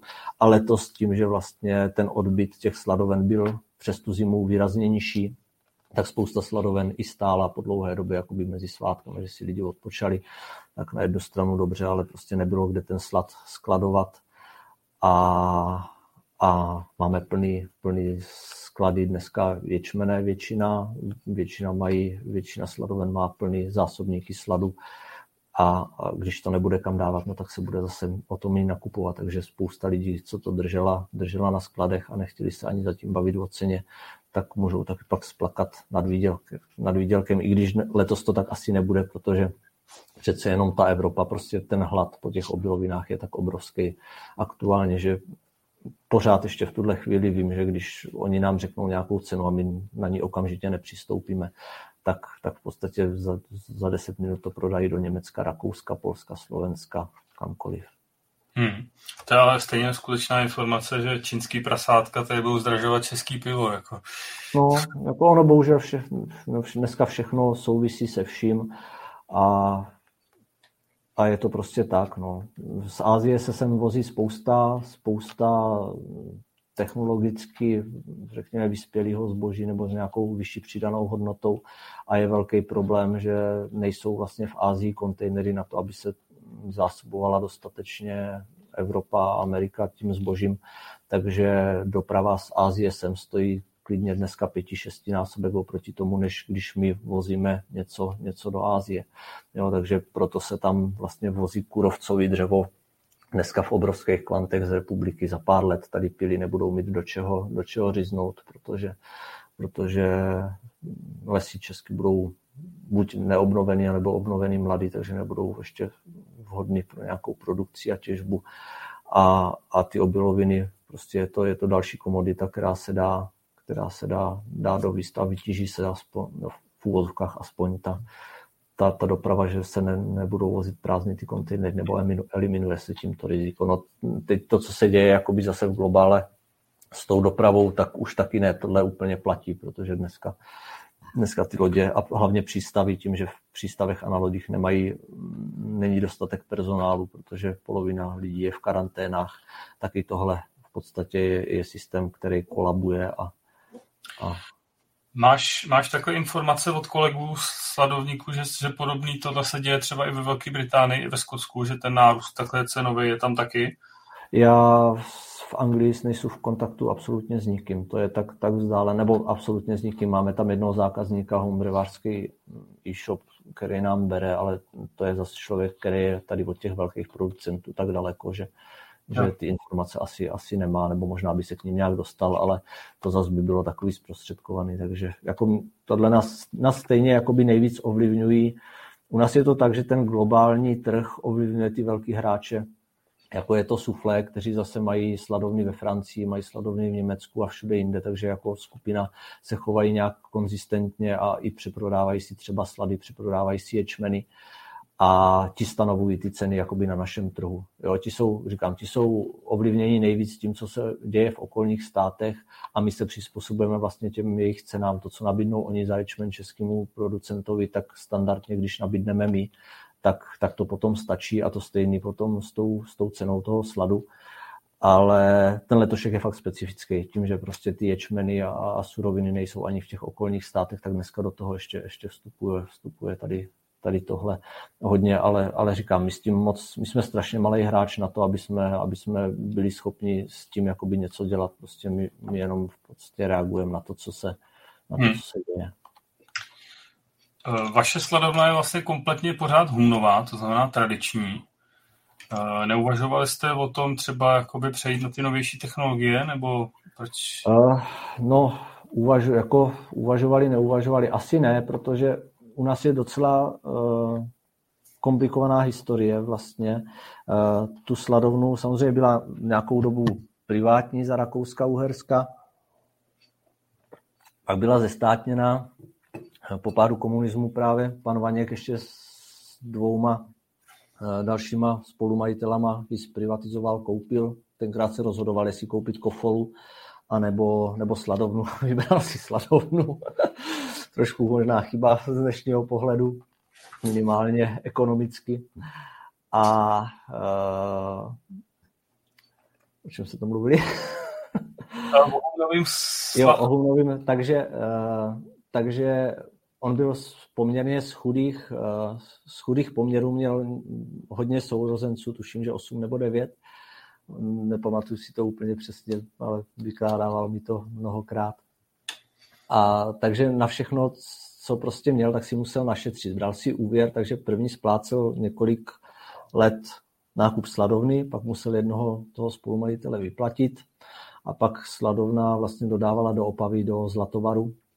Tam jsme dodali, měli dodaného tři tuny sladu a ten uh, pivovar byl vytunulovaný nějakým panem Odkolkem, a nám tam tři tuny, eh, pardon, tři měsíční produkce našeho, eh, takže 300 tun, asi za 3 miliony tenkrát eh, sladu zůstala nezaplacená. Takže se bral další úvěr, protože tenkrát se vlastně pan Vaněk rozhodoval, jestli to zavře a vykašle se na to, anebo, anebo si vezme další úvěr po těch x úvěrech, co měl kvůli tomu, co se dělo předtím, takže nakonec zase si na to půjčil ještě to, že vám někdo odebere zboží a nezaplatí, tak z něho zaplatíte daň. Jinak vás finanční úřad pak potahá ještě, ještě na těch, na, na pokutách, to už jsme taky zažili. Takže dlouhou dobu se splácel tady tenhle úvěr, aby se zalepila tahle veliká díra, tím pádem nebyla úplně možnost jakoby investovat do té, do té sladovny a pak přišel rok 2009 a do sladovny jsem nastoupil já. A to se začaly dít věci rozjela se nebo nabírala na, nabírala na obrátkách vlastně ta největší krize, co se tady teď za poslední novou dobou historii dělá. A já jsem se díval do půl roku starých faktur a slad jsme prodávali za 14,5 tisíce a za 4 měsíce na to jsme ho prodávali za 8,5 tisíce při stejných nákladech a tohle trvalo asi tři nebo čtyři roky. Jo, takže zase ty potravinářské podniky to úplně prostě vycucalo. My už jsme o té krizi začínali jsme to řešit i v volbě eh, a v těch pivovarech, ale pořád ty pivovary jsou většina z nich, nebo ne, to by, jako nejde mluvit úplně globálně, protože jsou pivovary, které po dlouhých odstávkách pak byly nějakým způsobem obnovovány, takže tam do dneška jakoby bojujou, ale pořád uh, jsou skvěle vybaveny, můžou Eh, prostě mít vlastní, vlastní laboratoř a dál investují a, a prostě ten standard, který mají nastavený, tak je oproti těm sladovnám úplně, úplně obrovský. Jo. Mě vykládali ti mm, ředitelé z těch zahraničních sladoven, no, co jsou řízení ze zahraničí, nebudu jmenovat, prostě co to je za firmy, že když si chcou do laboratoře objednat za 4000 topný těleso, prostě do sušárny laboratorní, tak na schválení čekají, čekali třeba tři, čtyři měsíce, než jim to povolili. Jo, takže takovýmhle způsobem vlastně to sladovnictví v České republice dneska, dneska funguje a, a je to takové prostě dojíždí se, na, dojíždí, dojíždí se na to a může to být do budoucna velký kámen, velký kámen úrazu, takže není úplně v našich silách vlastně investovat. Takže to je věc, která nás limitovala, takže jsme o tom ani úplně neuvažovali, ale pak samozřejmě přišel ten opačný obrat, kdy zase ta, ta ekonomická situace se úplně otočila a lidi najednou byli ochotní připlácet za kvalitnější věci a začali slyšet prostě na ručně vyráběný, ručně vyráběný produkty, rozjeli se farmářské trhy, jo, o kterých tady dřív prostě potom po drobných zemědělcích moc neštěkl ani pes takže ta, ta naše sladovná, sladovny našeho typu začaly by být preferovaný. Dokonce jsou i několik málo českých pivovarů, který jsou ochotní připlatit za laboratorně obdobný slad, vyrobený z humnové sladovny víc, než, než co je pneumatické.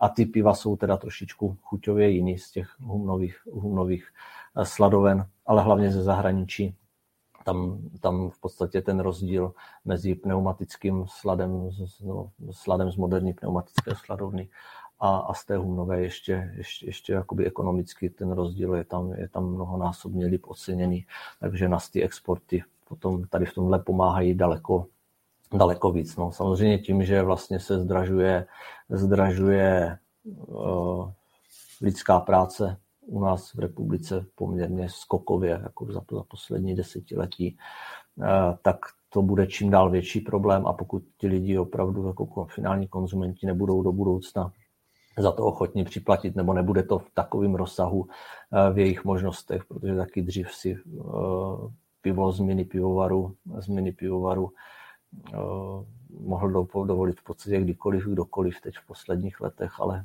myslím si, že za půl roku, až přijdou lidem v barákách eh, první faktury za plyn, kde plativali 40 tisíc a pak to bude najednou 80, 120 tisíc, tak prostě ono to někam dopadne. No.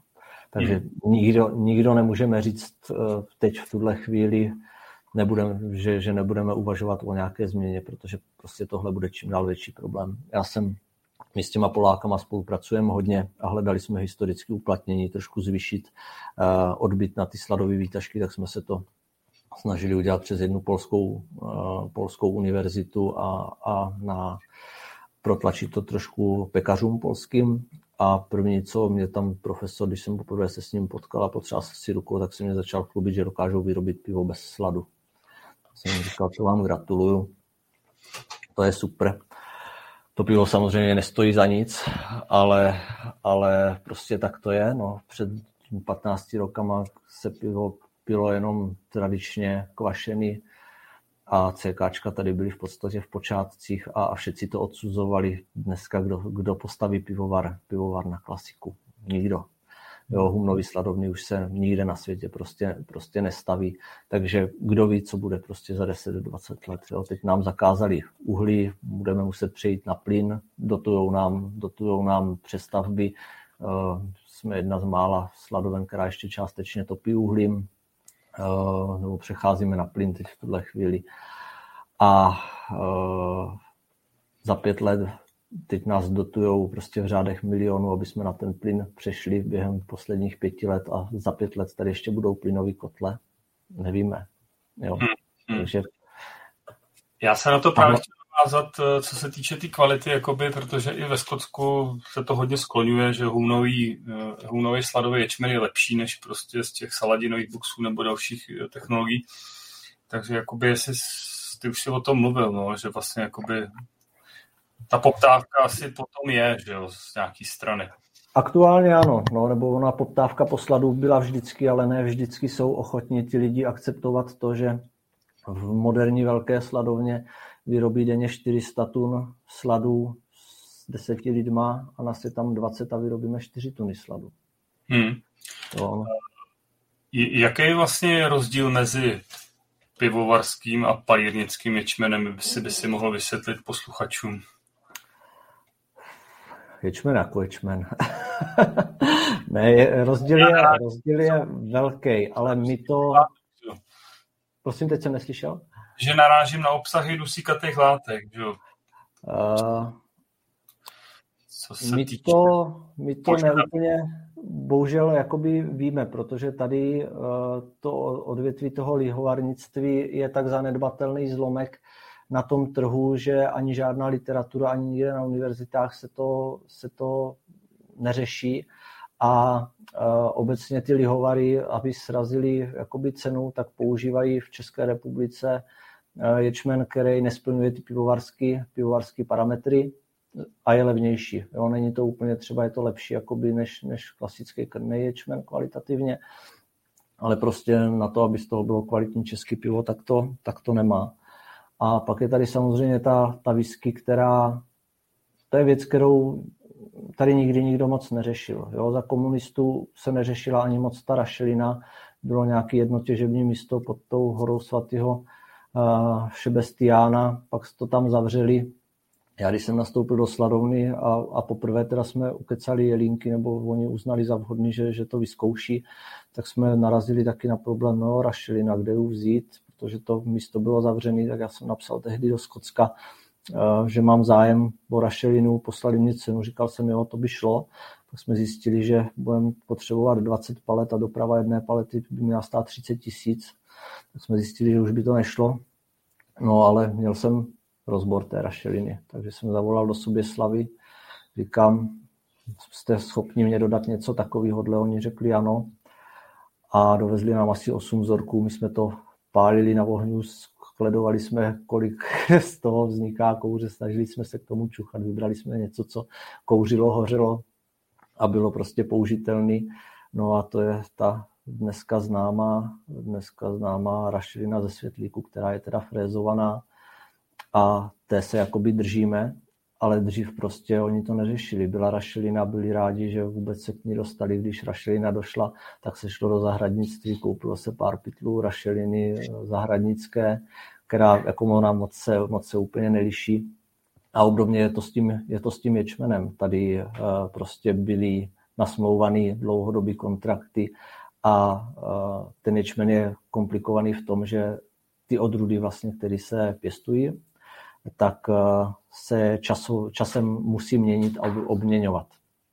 Protože časem ztrácí odolnost proti, proti škůdcům a proti chorobám. Takže vždycky je nějakých 5, 10, 15 odrůd, které se prostě začnou pěstovat na určitém území a jedou 4, 5, 6, 8 let maximálně a pak se to mění. A když přijdete za osivářem a že chcete něco jiného, tak oni vám řeknou, a kolik set tisíc tun byste chtěli. Máme to začít řešit, ano, za 15 let vám to připravíme. Jo, takže samozřejmě tohle byla cestná myšlenka, protože historicky ani nikdo nevěděl, jak, jak to tady s tím eh, whisky průmyslem prostě bude. Takže, eh, takže se používali prostě odrůdy, které se tady zpracovávaly na to, na to, na to pivo. Hmm. Eh, taky deset let zpátky nikdo neřešil v podstatě na českém trhu z pivovaru odrůdy. Jo, ve chvíli teprve, kdy tady se začaly dělat ty nový piva, nealka, aleový piva, IP, tak se zjistilo, že český ječmen, tak jak jsme ho znali, a ono do toho už tehdy taky vstupovali asi i ti osiváři, kteří začali být jakoby no, do českého osivářství čím dál víc uh, promlouvali ty nadnárodní, nadnárodní evropské a osivářské firmy a začali trošičku diktovat i, i v rámci toho, protože když udělali dobrou odrůdu, která se pěstovala ve Francii a dávala vysoký výnosy, tak proč to ne, nevnut, v úvozovkách nevnutit těm zemědělcům i, i u nás? A ty odrůdy se tady začaly, začaly dělat, takže když vlastně Gold Coast začínal, tak tady byl uh, byl český ječmen, který byl typický svýma vlastnostma pro výrobu českého piva. A pak se tady začaly dělat tady tyhle jiný odrůdy, kterými jsme občas taky zpracovávali a, a, a, a nikdo to neřešil, ale ty odrůdy se opravdu chovají úplně jinak i při tom sladování. A ten trh se jakoby rozrůznil. Ale pořád jsme to ani u té whisky nějak, nějak v podstatě neřešili. Pak, eh, nevím, tři, čtyři, pět let zpátky vlastně když Jura Omelka začínal, tak eh, přišel s tím, že by se chtěl zaměřit na odrůdu eh, Overture s tím, že si zjistil, že eh, obsahuje nižší, nižší množství sírných bílkovin, což má pozitivní vliv na, na kvalitu chuťovou toho, toho destilátu. A z hodou okolností v Těšeticích bylo družstvo, které vlastně historicky začínalo s, s množitelstvím té odrůdy u nás v České republice. Takže on dneska už do toho šlape takovým způsobem, že krom toho teda, že původně vybudoval si svůj pivovar, který fungoval fantasticky, měl skvělý piva, tak pak se zavěnoval do whisky a, a pivovar, pivovar dal stranou a dneska si buduje viskárnu a chce to mít v podstatě komplet pod svojí kontrolou, takže bude mít přesně domluvený se svým vlastním zemědělcem, že mu bude pěstovat takovou, takovou odrůdu. Uh, údajně do toho bude i jakoby agronomicky uh, nějakým způsobem mluvit.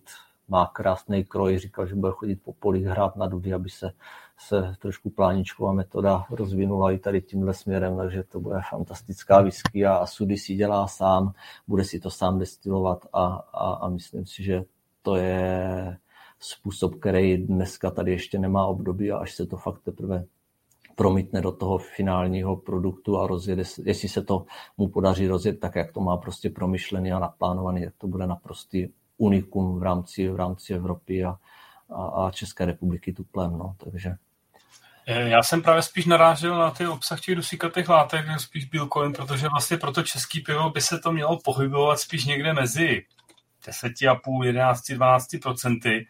A pro tu whisky by se to mělo pohybovat spíš někde nižší, okolo 9, 8,5, že?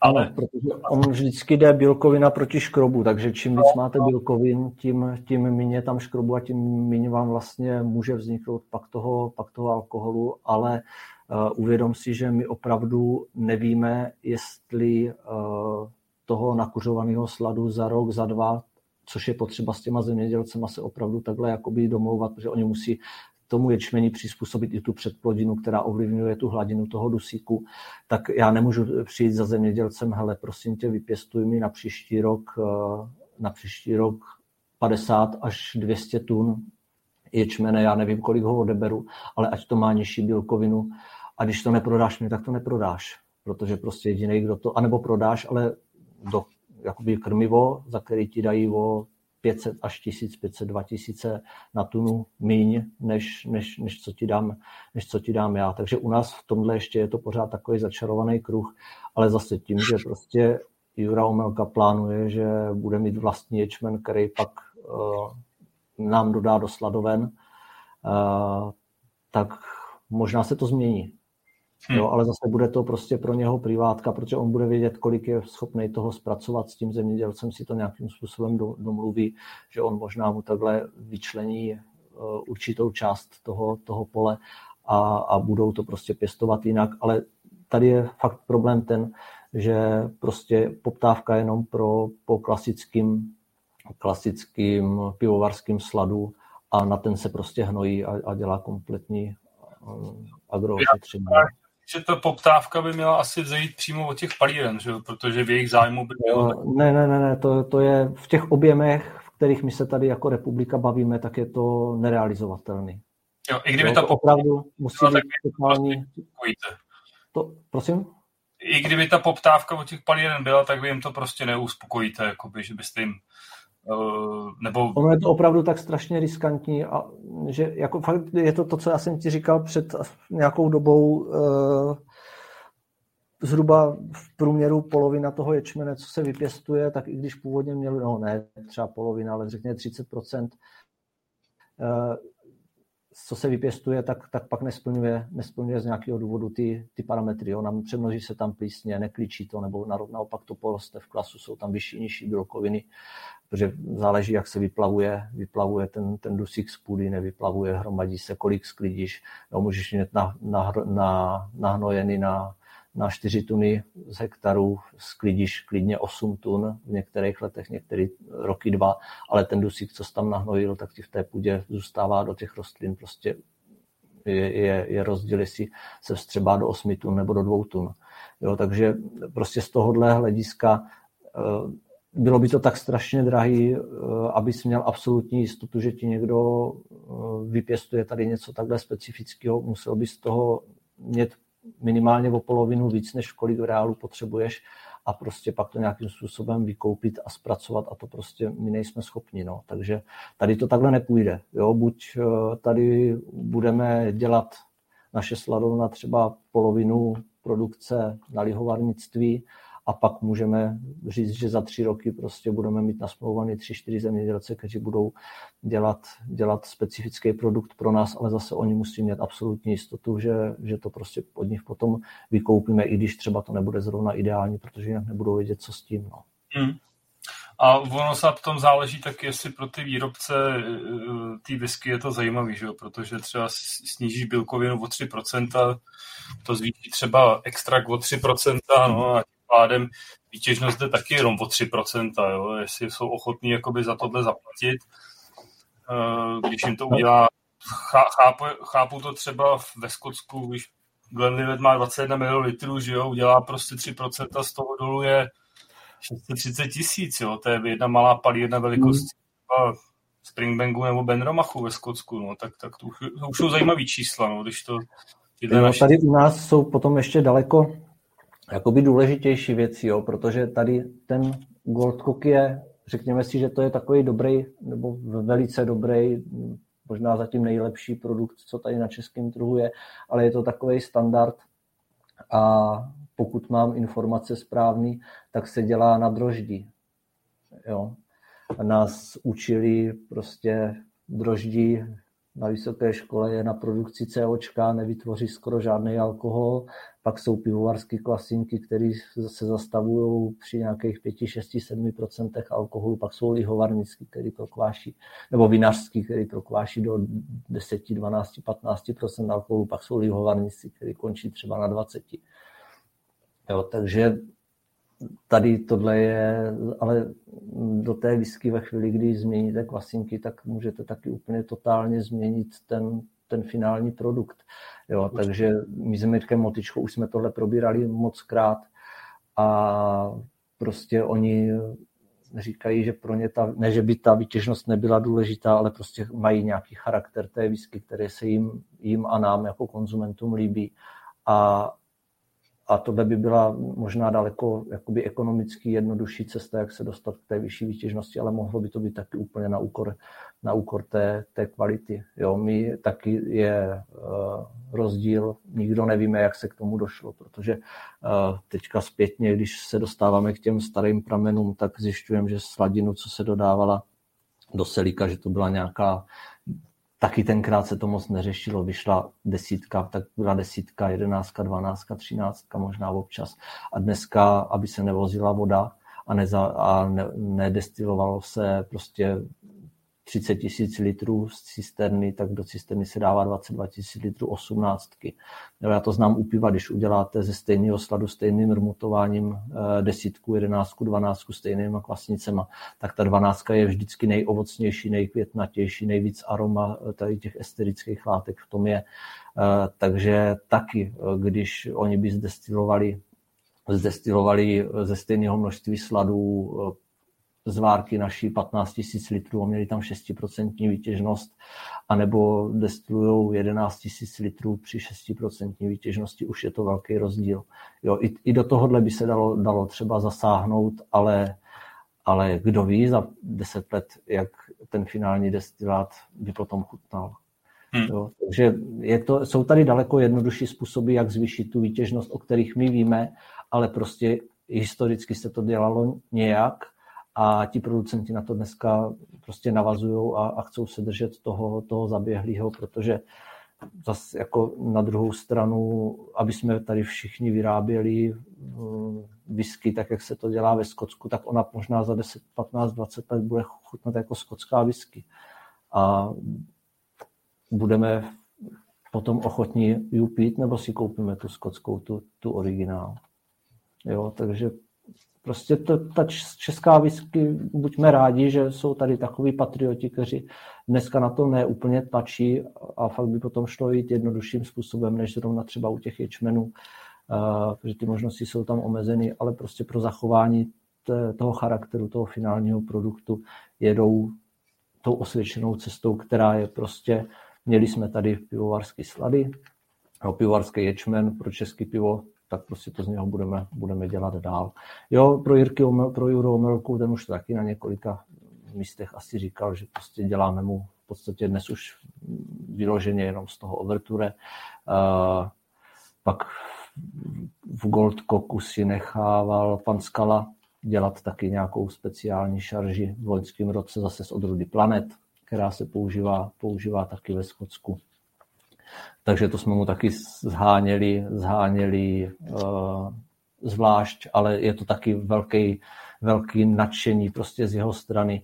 On mě řekl v lednu, kdy v podstatě už tehdy byli fakt ty prostě v loňském roce vyprodaný. On mi zavolal, hele, chtěl bych to prostě z odrůdy, která se dělá ve Skotsku. Já mu říkám, no jo, ale jako ze Skotska nakoupit ječmen, to je ekonomická sebevražda a tak jsme začali pátrat, on někde nastudoval, dal mi asi pět odrůd, já říkám, no a z kterých to máte knížek, on to řekl, já říkám, no ale to jsou pět let staré knížky, to někdo deset let sepisoval a ty ječmeny, o kterých se tam píše jako na prostých novinkách, tak už se 15 let ani v tom Skotsku nepěstují. Aha, aha, aha, tak jsme začali pátrat, no a došli jsme na ten planet a zjistili jsme, že teda se poměrně hodně nahané, nahané pěstuje, tak nakonec jsem ukecal sufleťáky, že z 20 kamionů svých mě jeden pustili od zemědělce, tak jsme ho nakoupili, ale bylo to zase prostě už tehdy byla ta cena, jo, že teď budu plácat čísla od pasu, já už se nepamatuju přesně, ale nakupovali jsme ten rok třeba za těch 4,5 tisíce a pro něho už jsme to nakupovali třeba za 5 tisíc, takže platil ty peníze navíc. A ne celý ten kamion se spotřeboval, spotřeboval na tu jeho produkci, takže já jsem mu říkal, helejte se, my prostě na tom máme marži nějakých 5-6% a já, když potom pro vás potřebuju 5 tun a musím nakoupit 30 tun kamion, tak z těch 15, já mám ranu tady 15 tisíc na, na tom, na ječmeni a ještě to povezu tady z Hané solo, protože jinak kupuju tady do 20 km prostě od baráku, tam 3 tuny, 300 korun na tuně jsou více náklady a on říká, tak jako nic jiného mě nezbývá, já vám ty více náklady eh, zaplatím a ten zbytek toho ječmene prostě použijete na výrobu prostě pro pivovar který vám zaplatí standardní cenu za slad, no, takže prostě dal tenkrát, nevím, 18-20 tisíc navíc, než by, než by chudák měl, aby vůbec se to dalo, dalo vyrobit z té odrudy, kterou on, on požadoval. Jo, takže zase za pár let se můžete těšit na něco speciálního, ale je to prostě na úkor té ekonomiky v dnešní době, protože prostě Není to tady standardní. A zase, kdybych věděl, že on bude schopný mě odebrat ročně 30 tun sladu, tak já to třeba nasmluvám v tom září a, a bude to mít nějak, ale oni ti lidi taky nejsou schopni, nejsou schopni to takhle prostě v dlouhým časovým horizontu nějakým způsobem plánovat, takže je to prostě nerealizovatelné. Ale vlaštovky tady prostě jsou, takže i, i u nás se už tímhle směrem, tímhle směrem jde. Hmm. Eh, Pavle, jaký jsou vlastně v současnosti ty nejpěstovanější odrůdy, se kterými vlastně pracujete, co se týče ječme? Teď je to asi tři roky stará nebo čtyři roky stará odrůda Laudis, která dneska už obzvlášť tady u nás hraje jakoby prim. Ještě dva, tři roky zpátky to byl Bojos, který dneska už tak na druhém, třetím, čtvrtém místě v republice. Historicky fantastická odrůda jak pro sladaře, tak pro zemědělce i pivovarníky byl Malc ten už je dneska úplně okrajový, nahrazují ho od Rudy Francin. To Overture docela nabírá na obrátkách.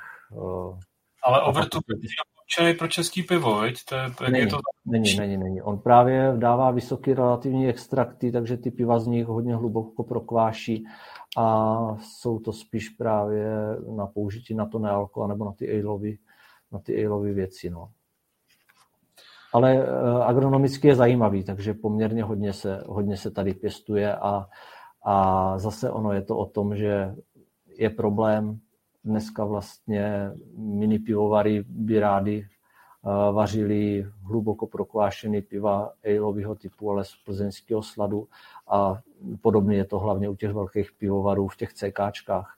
Jo, takže ono eh, splnit třeba s bojosem který má relativní extrakt. Ono se o tom moc nemluví, ale prostě standardně bylo, když zesladujeme tak, jak, tak, jak máme, aby prostě střelka byla klasická, tak to má ex, relativní extrakt někde 28, 30, 32 a veš se prostě nedostaneme, ale standard je 34 až 36. Jo, a čím víc je to zrno jakoby rozluštěný, čím víc má těch enzymů, tím je to číslo vyšší. Jo, a pak je tady overture, který když si zesladujete, u nás na té humnové se to třeba neprojeví. My standardně ty relativky se pohybujeme na těch humnovkách, je to trošku nižší než na těch pneumatických sladovnách, takže ty naše slady právě proto jsou vhodnější pro to český pivo, že zase ještě o to méně trošku prokváší a je tam ta plnost v tom pivu, tak se pohybujeme, řekněme, někde 35, 30 je takový úplně náš nejvyšší standard. A když se sladujeme overture, tak se pohybujeme někde 37, 40, ale na pneumatické sladovně, když jedou prostě bojos a pak stejným způsobem zpracují overture, tak se pohybují někde 45, relativně extra a takhle, takže to jsou potom jakoby extrémně prokvášející, prokvášející věci z toho. No, takže i to, i to sladování k tomu, k tomu jako dost dost to ovlivňuje. No, že to nemusí být úplně jenom tím, jenom tím ječmenem. Jo. Tak on ten Overture ani už ve, Skotska, ve Skotsku, myslím, není doporučovaný jakoby pro, pro tu sezónu, vždycky ta asociace tam doporučuje ječmeny, tak ten Overture byl doporučovaný před deseti lety, pak se to dostalo nějak a Skoti už to opustili jako dávno. Oni mají, oni mají, oni s tím, že vyrábí, vyrábí whisky, tak zase mají výzkumný ústav určitě sladovnicko-viskařské, my máme pivovarsko sladovnický a ten nám vydává vlastně každý rok doporučení, kde bývá nějakých 8 až 12, 8 až 12 odrůd, které jsou schváleny pro to český pivo. Mírně se ty odrůdy vždycky mění a právě vybírají se ty odrůdy, které jsou nejméně jakoby prokvášející, nebo ne nejméně prokvášející, ale míň, což je optimální pro to český pivo prokvášející.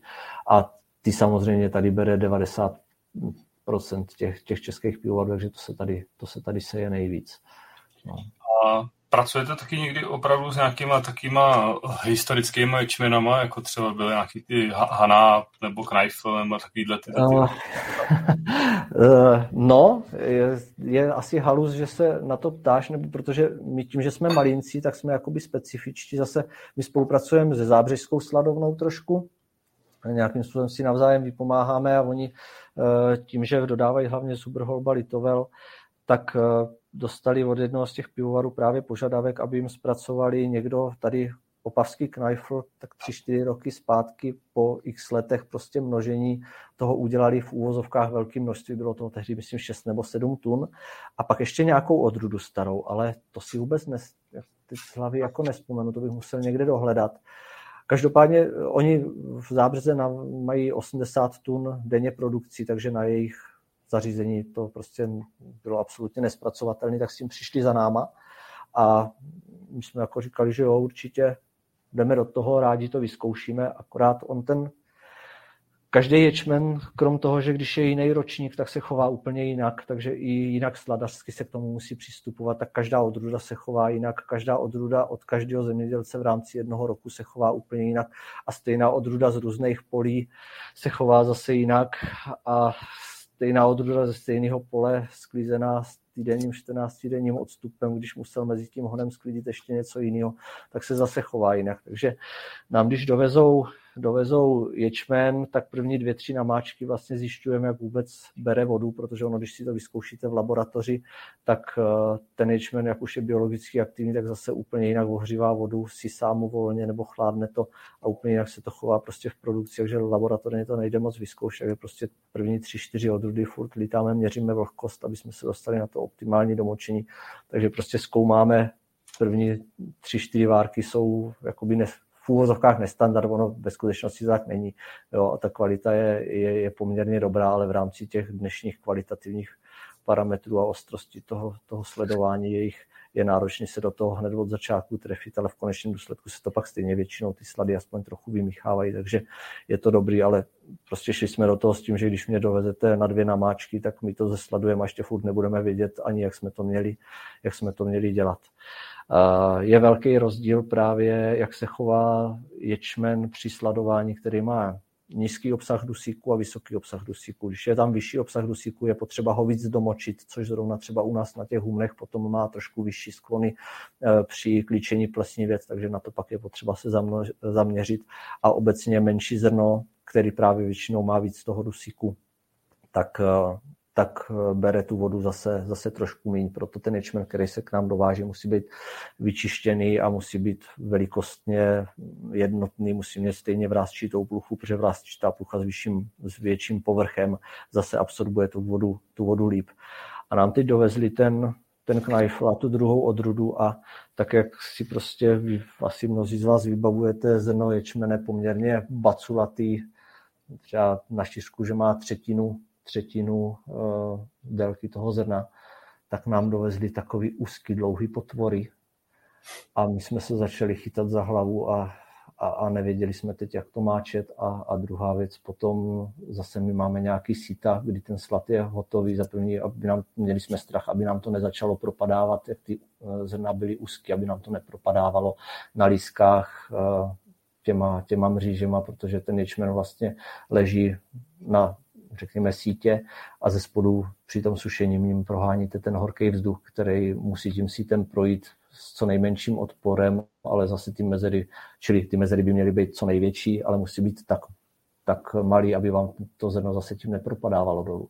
Jo, takže jsme nevěděli, kolik nám tam toho vůbec propadá, kolik toho zůstane na sítech a potom to čistíte zase mm, proudem vlastně vzduchu, odstraňujete prach a zase to jde přes soustavu dvou nebo tří sít, kdy odseparováváte no, klíčky, prach, úlomky zrna a, a drobný zrna a, a na tom prostředním sítě by vám měl eh, vlastně vypadnout ten slad té optimální velikosti. Takže jsme ještě honem rychlo zháněli síta, měnili je, aby vůbec jsme byli schopni to zpracovat. Takže něco z toho vzniklo. A i když jsem se moc krát ptal telefonem, e-mailem, jak vlastně dopadlo to finální pivo a, a jak dopadly ty rozbory toho, toho sladu hlavně, protože my jsme nevěděli ani, kolik to má bílkovin, to byla taková hurá akce. Uh, takže jsme nevěděli ani, co zpracováváme, nedozvěděli jsme se v konečném důsledku ten výsledek a jestli vůbec to skončilo někde v nějakém pivu, nebo, nebo oni teda mají ještě nějaký takový pokusný mini pivovat, takže si myslím, že to možná spíš zpracovávají mm. tam, protože zase holba, Zuber Litovel jsou v řádově nevím, 3, 4, 5, 6 tun možná na, jedno, na jednom letí spotřebují toho sladu. Takže a, a hlavně do těch uh, ležáckých tanků a cekáček pak jde většinou několik těch várek, takže horko těžko by se jim to tam oddělovalo a, a, a nezaznamenal jsem, že by měli vydanou nějakou speciální edici prostě těch piv. Hlídal jsem si to pak asi 4, 5, 6 měsíců a, a nezaznamenal jsem, že by přišli s něčím speciálním na trh. Takže ano, dělali jsme, ale prostě nějak to, nějak to vyšumělo a jestli to ještě někdo dál tady, dál tady množí nebo, nebo nemnoží osivářsky tady ty odruby, netuším protože ta vytěžnost musela být úplně jakoby zanedbatelná. Jo? To my, když jsme si to zrno rozkrojili, tak tam vevnitř fakt tím, jak to bylo to zrno úzké, jak to byla samá plucha, samá osina a, a ten toho škrobu tam bylo, bylo minimálně. No. Jo, jo.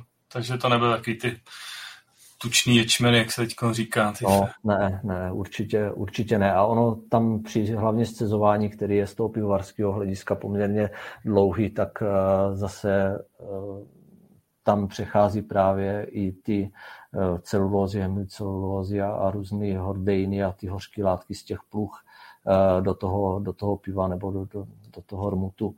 Eh, takže ve chvíli, kdy tam bylo toho škrobu málo a luhovaly se spíš ty pluchy, tak, tak v konečném důsledku to pivo může zhořknout a strpnout už tady tímhle. Takže je otázka, jestli při těch našich dnešních standardech dřív to pivo, kdybyste ho někomu nalili před 100 rokama, tak by vám řekl jeho normál, ale dneska jsme zvyklí na hořkost chmele a, a ne tady z tohohle, takže, takže je otázka, jak, by se k tomu ten konzument, konzument stavil. No. Ty už to tady trošičku naťuknul, že ty ječmeny jsou jakoby každý rok jiný v rámci odrůdy od toho uh, jednotlivého zemědělce. Uh, co ty a teroár? Věříš na teroár ječmene? Teď je to hodně ve whisky světě skloňovaný. Uh, já, já nejsem schopný to asi úplně vyhodnotit. Mně strašně se líbí ta myšlenka jakoby marketingově, jak jeli okolo destilačního kotle s paleťákem, tam se jim na to něco převrátilo před 100 rokama, udělali tam díru, tak to zaplátovali a když naposledy před 20 rokama ten kotel měnili, tak si tam nechali na tom samém místě udělat stejnou díru a znova ji přeplátovali, protože ten destilát by byl finálně úplně jiný a mají krásný, krásný příběh. Takže já osobně si myslím, že těch eh, vstupů eh, je tam, ať už při té agro, prostě mění se počasí, mění se, každý rok se jinak hnojí, jiná předplodina, je tam těch vstupů a vlivů prostě tolik, že i kdyby jsme byli schopni to vyhodnotit, tak v podstatě v rámci toho našeho života, kdy před deseti rokama se rozhodlo, co se tady bude sít, pak se to pět let celo, pak jsme z toho vyrobili za rok slad, další rok se to, další rok se to zpracovalo, zpracovalo na, na destilát, za 10-15 let se to pustilo na trh. Kdo ví, co na to mělo ten největší, největší vliv, protože až to budete porovnávat zase s něčím, s dalším ročníkem, tak to bude úplně, úplně o něčem jiným. Tohle je spíš marketingově uchopitelná věc za mě a a, a úplně na to nevěřím, ale spíš mně se líbí to, já nemám rád to, když se vozí věci přes půl světa, když jsme schopni si je udělat tady. Jo, e, dneska alfa omega jsou samozřejmě v tomhle biznisu peníze a já vozím ječmeny od tábora z Krušných hor ale vozím je tam odsud jednou za 5-6 let, když musím, protože tady ječmeny nejsou a místo 150 korun na tuně za dopravu dávám 600, 700, 800 korun. A prostě já tady tu planetu mám rád a je zbytečný mrhat zdrojem a takže používejme, používejme to, co prostě nám tady vypěstuje, vypěstuje se. Nejesme každý den 10 banánů, kupme si radši český jabko. To stejný s ječmenem, prostě když ho jde vypěstovat tady 20 km od mojí sladovny, já bych měl být ten, kdo ho koupí, ať ho neprodávají do Nošovic, kde jim za to dají o 50 korun na tuně, na tuně víc. Jo, ale bohužel tohle se, tohle se děje, takže už jenom z tohohle důvodu to, to smysl dává. Jo, proč by mini pivovar, když mě má 10 kilometrů, měl jezdit do záhranic, kam to má 40, prostě ať jezdí to, co má nejblíž, pokud ta kvalita tam aspoň nějakým způsobem odpovídá.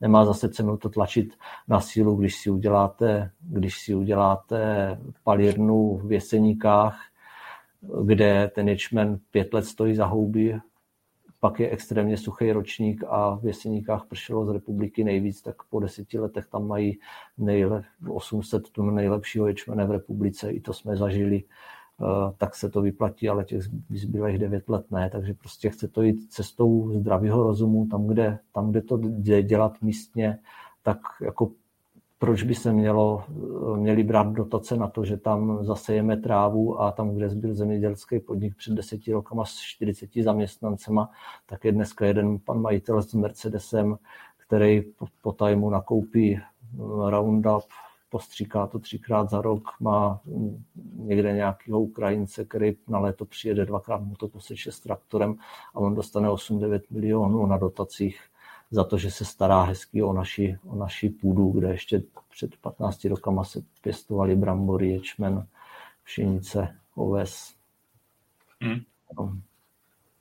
To, je, to je trošku příběh, který nás přesahuje.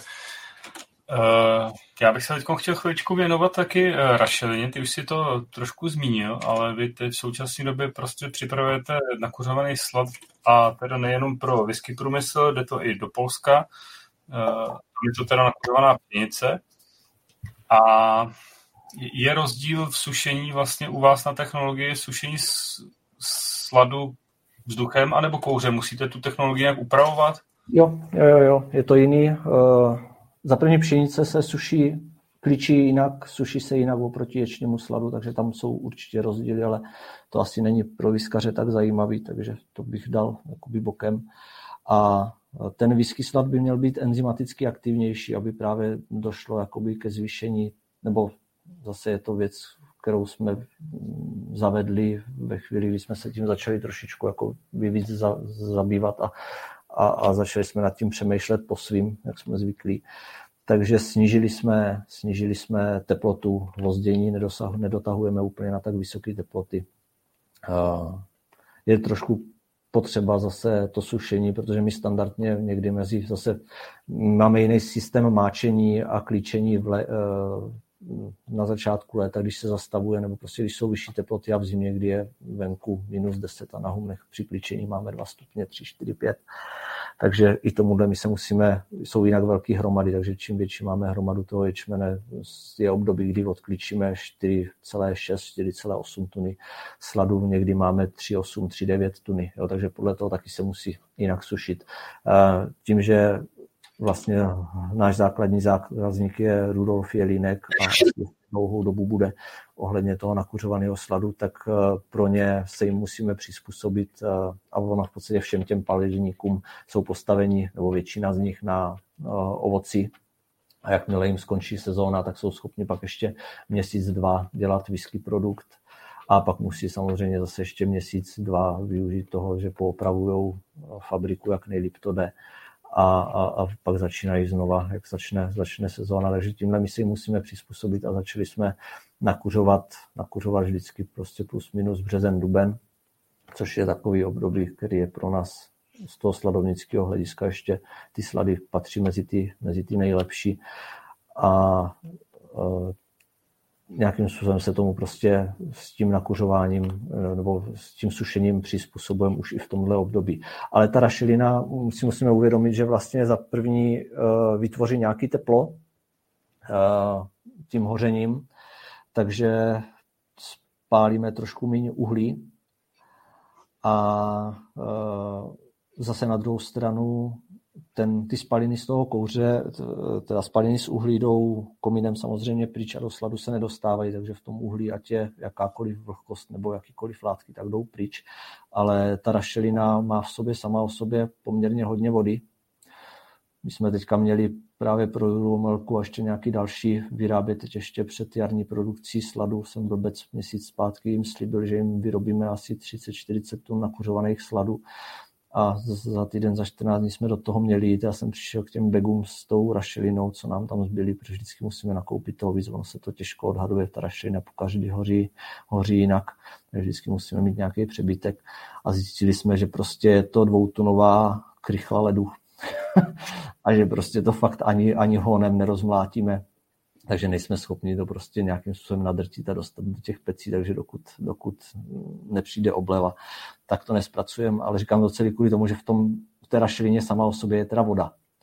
A ta samozřejmě se dostává do toho sladu, což při sušení sladu je kontraproduktivní. Jo, takže zase ještě musí se teda tím, že se sníží ta teplota, tak uh, to nejde tolik dosušit, a ještě tím, že do toho tu vodu z té rašeliny samotné, a ta rašelina mnohdy se musí, nebo většinou se musí ještě, ještě dokrápět, aby co nejvíc kouřila a nehořela plamenem, aby tam nebyly vysoké teploty a nevznikaly určitě ty karcinogeny a škodlivé látky, tak, eh, tak prostě tam tu vodu ještě dodáváme a ta, ta právě pak nám jde zase zpátky do toho sladu a je trošku problém problém to dosoušet, takže ten slad potom má i, i trošičku vyšší vlhkost o 1-2%, ale tím, že zase se zpracovává poměrně jakoby rychle eh, v řádu měsíců, tak, tak absolutně není problém s nějakým plesnivěním nebo tak, že ty slady nebo ječmeny potom plesnivění třeba někde nad, nad 15, 16, 20 stupňů, 20% vlhkosti a my pořád se pohybujeme někde okolo 5, 6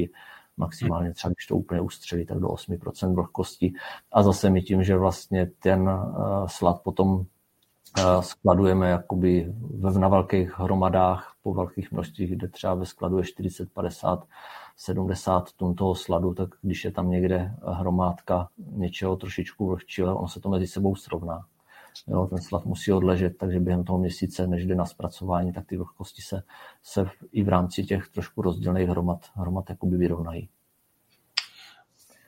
Takže ano, nižší, nižší teplota sušení, trošku delší to sušení a samozřejmě spaluje se ta rašelina, kdy ten uhelný kotel jede v podstatě automaticky, tam se chodí jednou za dvě hodiny ho zkontrolovat, trošku vyhrábnout popel, rozhrábnout, poštylovat eh, tahy vzduchu, a, ale u těch rašelinových pecí tam musí být někdo pořád, protože tam v podstatě furt se přikládá, furt se to rozhrabuje, zadělávají se díra tam, díry tam, kde to prohoří, aby to opravdu jenom v podstatě kouřilo a, a udilo se. Uh, máte nějak jako procentuálně vyčíslený, v kolik vlastně tady ten, uh, to sušení rašelinou ten slad prodráží? Máme. Neřeknu. No, je to, eh, je to v rámci, jo, eh, zase ta cena toho plzeňského sladu se, se eh, meziročně liší, takže teď aktuálně se prodává tu na humnového sladu plzeňáků v pytlích v republice kolem 15 tisíc korun. Jsou roky, kdy se prodává za 10 a je to tak 8 až 12 jakoby ta, ta cena, cena roste tím nakuřováním. Zase záleží, Historicky se vlastně vyrábělo, vyrábělo to, čemu my jsme říkali standardně nakuřovaný slad, kdy my jsme věděli jenom zhruba, kolik koleček rašeliny prostě ten den spálili. Do dneška jdem na, na, na spotřebovaný kolečka, to je, to je exaktní moderní metoda.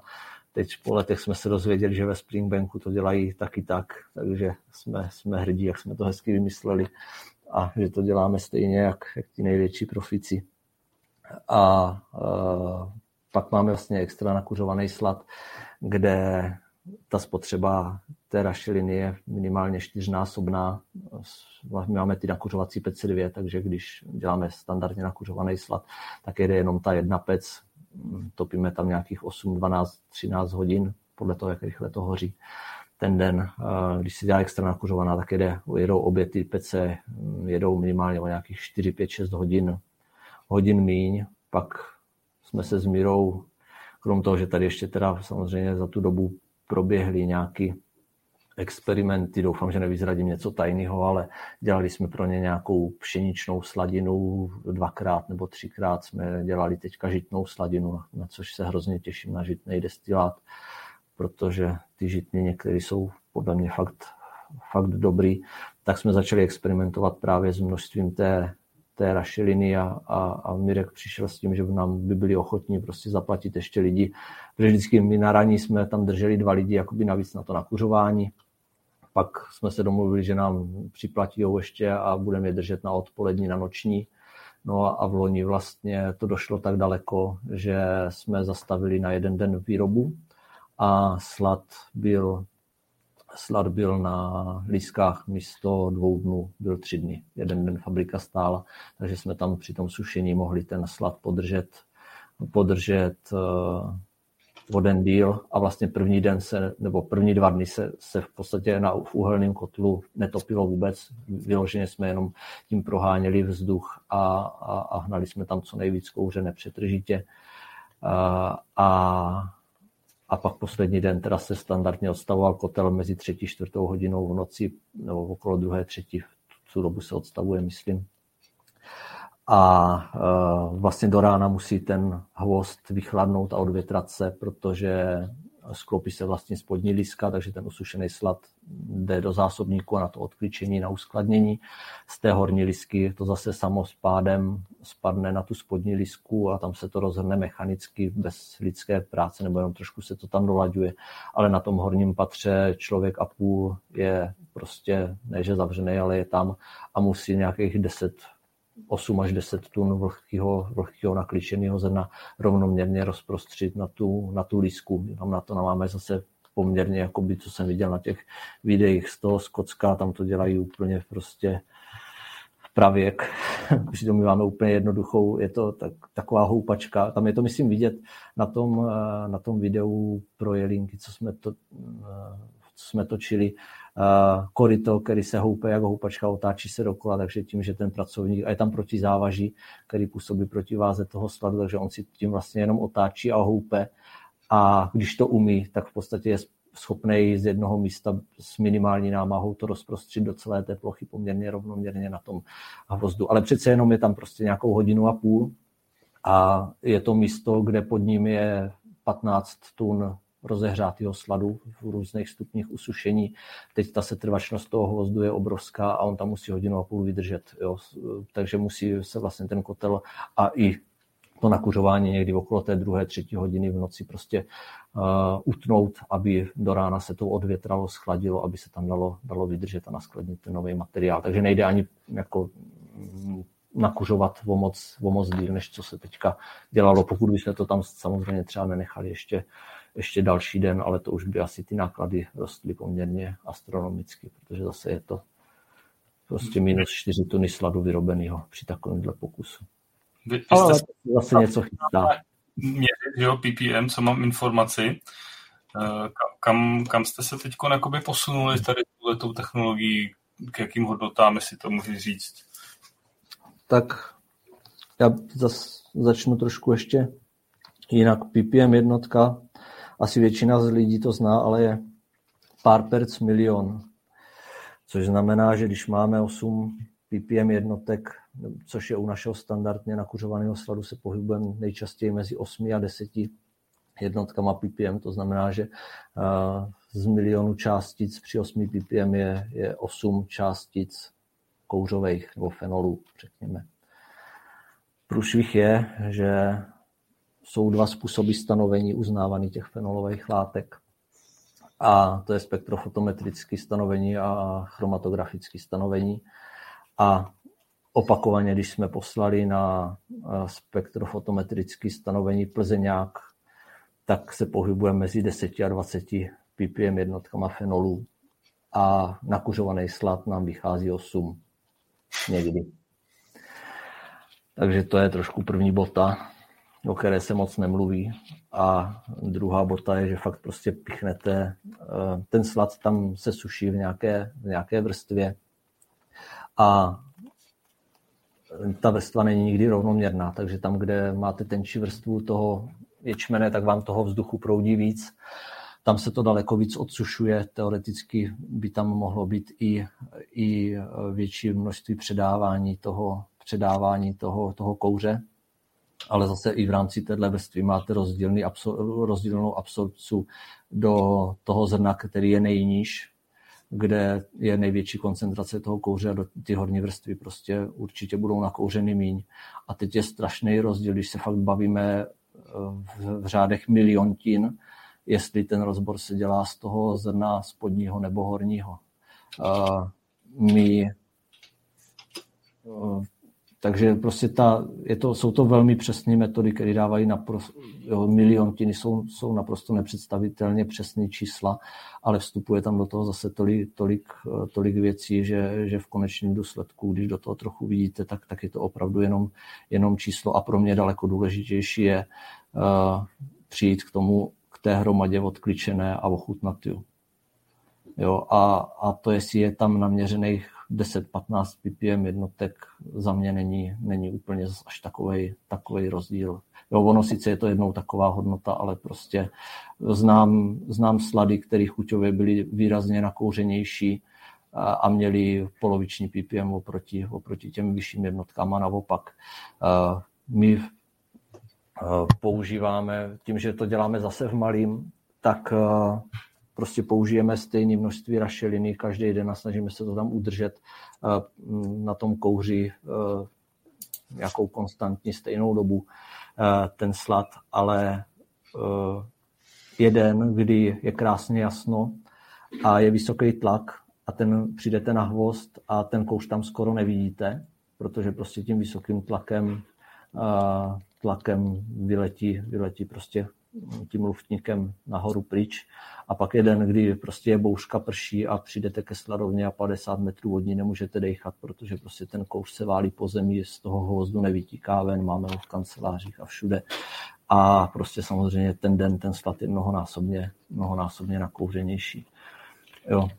A ve Skotsku, když to dělají ve velkým, tak zase mají 3, 4, 5, 6 cíl a oni po každé té, po každé té u každé té hromady si to, si to naskladí do nějakého síla, změří si tam ppm jednotky, pak si o podobných ppm jednotkách to no, prostě sortují do jednotlivých těch síl a pak ví, že mají dodávat někde 20 ppm, někde 10, někde 15 a ty slady v určitým poměru prostě s ředěvacíma rovnicemi si spočítají, kolik, kam se mají dostat a, a, a těch jednotek dosáhnou. My prostě jsme rádi, nebo jsme rádi zase teďka mm, každý, jedni chcou takový nakouřený, druzí takový, ti to chcou z téhle odrůdy, ti z téhle, ti chcou takovou rašelinu, ti makovou a my už prostě, zase máme čtyři sklady na slad. Jo, a historicky nám stačilo, když jsme začínali před těma x rokama, jeden mít na to, že jsme tam práskli nakuřovaný slad. Teďka tím, že máme standardně nakuřovaný extra nakuřovaný, ultra nakuřovaný z planetu, z overture, z jakékoliv odrůdy, tak už to prostě máme najednou na skladě 5-6 odrůd. A tohle prostě uhlídat nebo nedej bože nějakým způsobem vymíchávat u nás. U nás nejde, takže u nás ty ppm jednotky strašně moc asi kolisají a uh, dva, tři roky zpátky jsme vlastně takže uh, u těch spektrofotometrických jsme se dostávali k těm hodnotám uh, fenolů někde mezi těma 8-20 ppm jednotkama jsme se pohybovali nejčastěji a tři roky zpátky jsme tady z VŠHT vyvinuli, nebo oni vyvinuli pro nás metodu, udělala se na to diplomka, že jsou schopni nám to stanovit eh, chromat, eh, jo, chromatograficky, kde ty čísla by měly být teoreticky přesnější, nebo respektive ta spektrofotometrie vám stanoví látky, které se při určitých podmínkách chovají stejně jako fenol.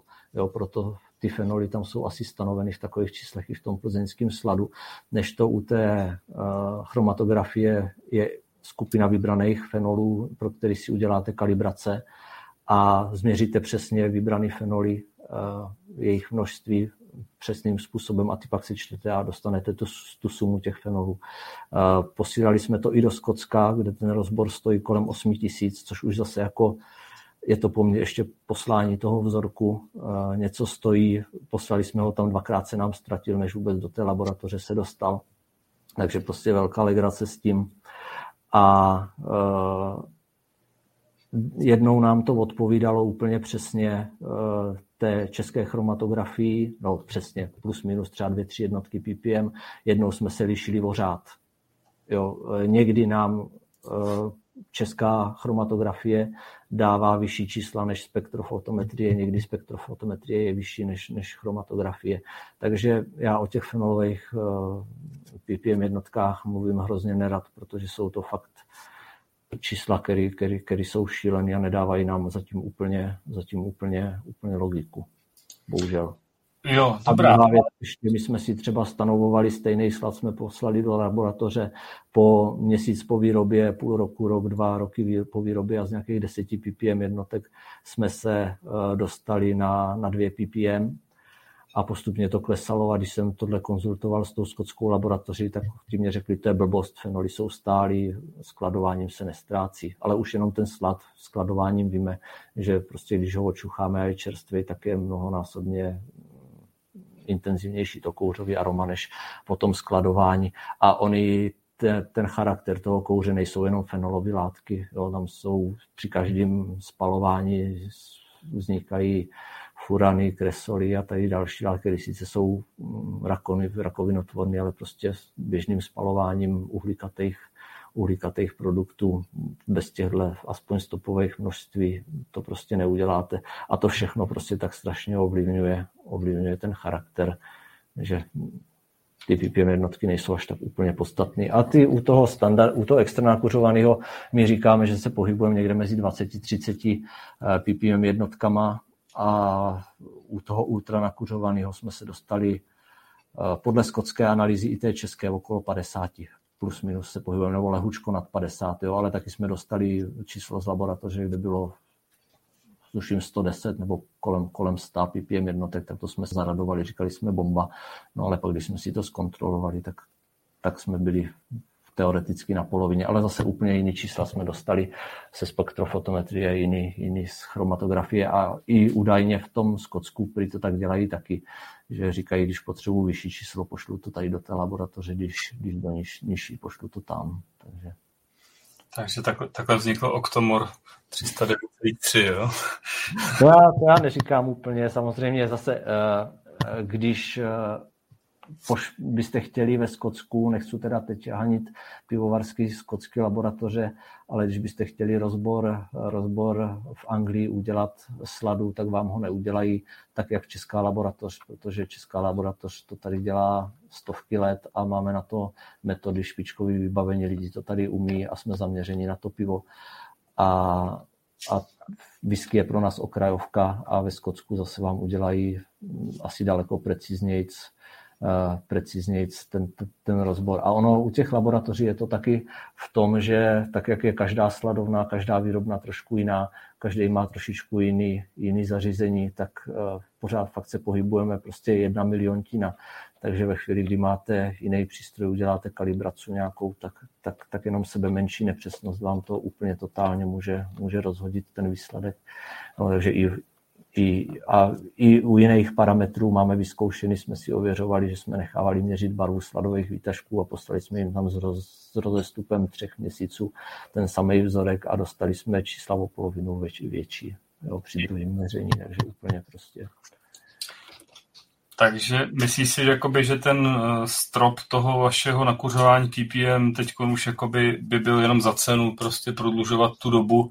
Ale ono, to... jo, ale ono to taky i v tom Skotsku. Jo? Já vím, že, vím, že ve Skotsku taky prostě myslím, že uh, pět dní dokonce Octomor se nakuřuje nebo něco takového. Tam já si to teda nedovedu představit, já si myslím, že tam už potom i to klíčení potom musí probíhat třeba den, dva a pak v podstatě klíči při tom nakuřování při těch nízkých teplotách to ještě doklíčuje.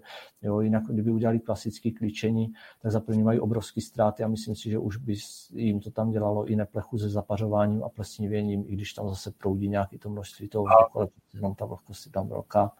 Takže jako my bys, ano, my bychom byli schopni to, to, to udělat, ale mm, jako není asi požadavek ani a taky v tom Skotsku prostě Octomor je jenom jeden, tak jako asi nemusíme mít úplně všechno. Když někdo za mnou přijde a, a, a bude to dávat ekonomický smysl, můžeme zkusit to, to udělat, ale zas uh, udělali jsme v loni, uh, v loni uh, první pokus s 50 ppm jednotkama. Ono ne každá rašelina může být vhodná chuťově pro, pro 10 ppm a, a, a, a stejná rašelina může a nemusí být vhodná pro 50 ppm jednotek. Jo. Ten poměr mezi, mezi těma jednotlivými, jednotlivými fenolovými látkami je úplně diametrální a to aroma každé, každého toho fenolu je taky, taky hodně rozdílný. Takže zjistíme za 5-10 let, co, jakých bylo, jestli těch 50 ppm jednotek je skvělých nebo, nebo, nebo špatných a, a pak se můžeme posouvat dál, ale teď v tuhle chvíli jako ono, ta hromada toho, toho sladu 4 tuny krát, řekněme, 15 tisíc, eh, jo, má nějakou hodnotu. Eh, my, když to zpracujeme tady tom, nebo na jednu cisternu, potřebujeme 6 5,2 tuny eh, sladu a kamion sladiny plus minus stojí 150, 170, 180 tisíc tak jako vyhoďte 180 tisíc, vložte do něčeho, plus ještě samozřejmě náklady na, na destilaci potom, když nevíte absolutně, co z toho bude. Jo. Chce to jít prostě po postupných, postupných kručkách za mě, protože i jelinci přiznávají, že jako ekonomický smysl té whisky, že kdyby to prostě nebyli schopni aspoň z části a marketingově podpořit prostě tou jejich standardní produkci, že by to úplně smysl nedávalo, nebo museli by to určitě dělat trošku, trošku jinak protože dneska ten prodej a cesta k tomu zákazníkovi mnohdy u některých těch eh, produktů stojí, stojí víc než ta výroba toho produktu samotná. Já bych teda ještě se vrátil na chviličku k jelinkům. Vy vlastně kompletně vyrábíte uh, sladinu pro výrobu whisky, protože jelínci vlastně ze sladu si neumí namlejt a neumí vysladit. Takže no. vy připravíte. A no. kolik obvykle vlastně nějaká taková ta original gravity nebo plato vlastně tak projete pro jelínky, protože ty si říkal něco, že jim to dokážete i jakoby zahustit. Ano, Mm, já když jsem nastoupil, tak prostě jsme jenom se dívali do těch pár let starých záznamů a dohrabali jsme se k těm 18 brixům. Jo, to znamená v podstatě 18 hmotnostních procent sacharidů. A, a je to tak, že my vlastně mm,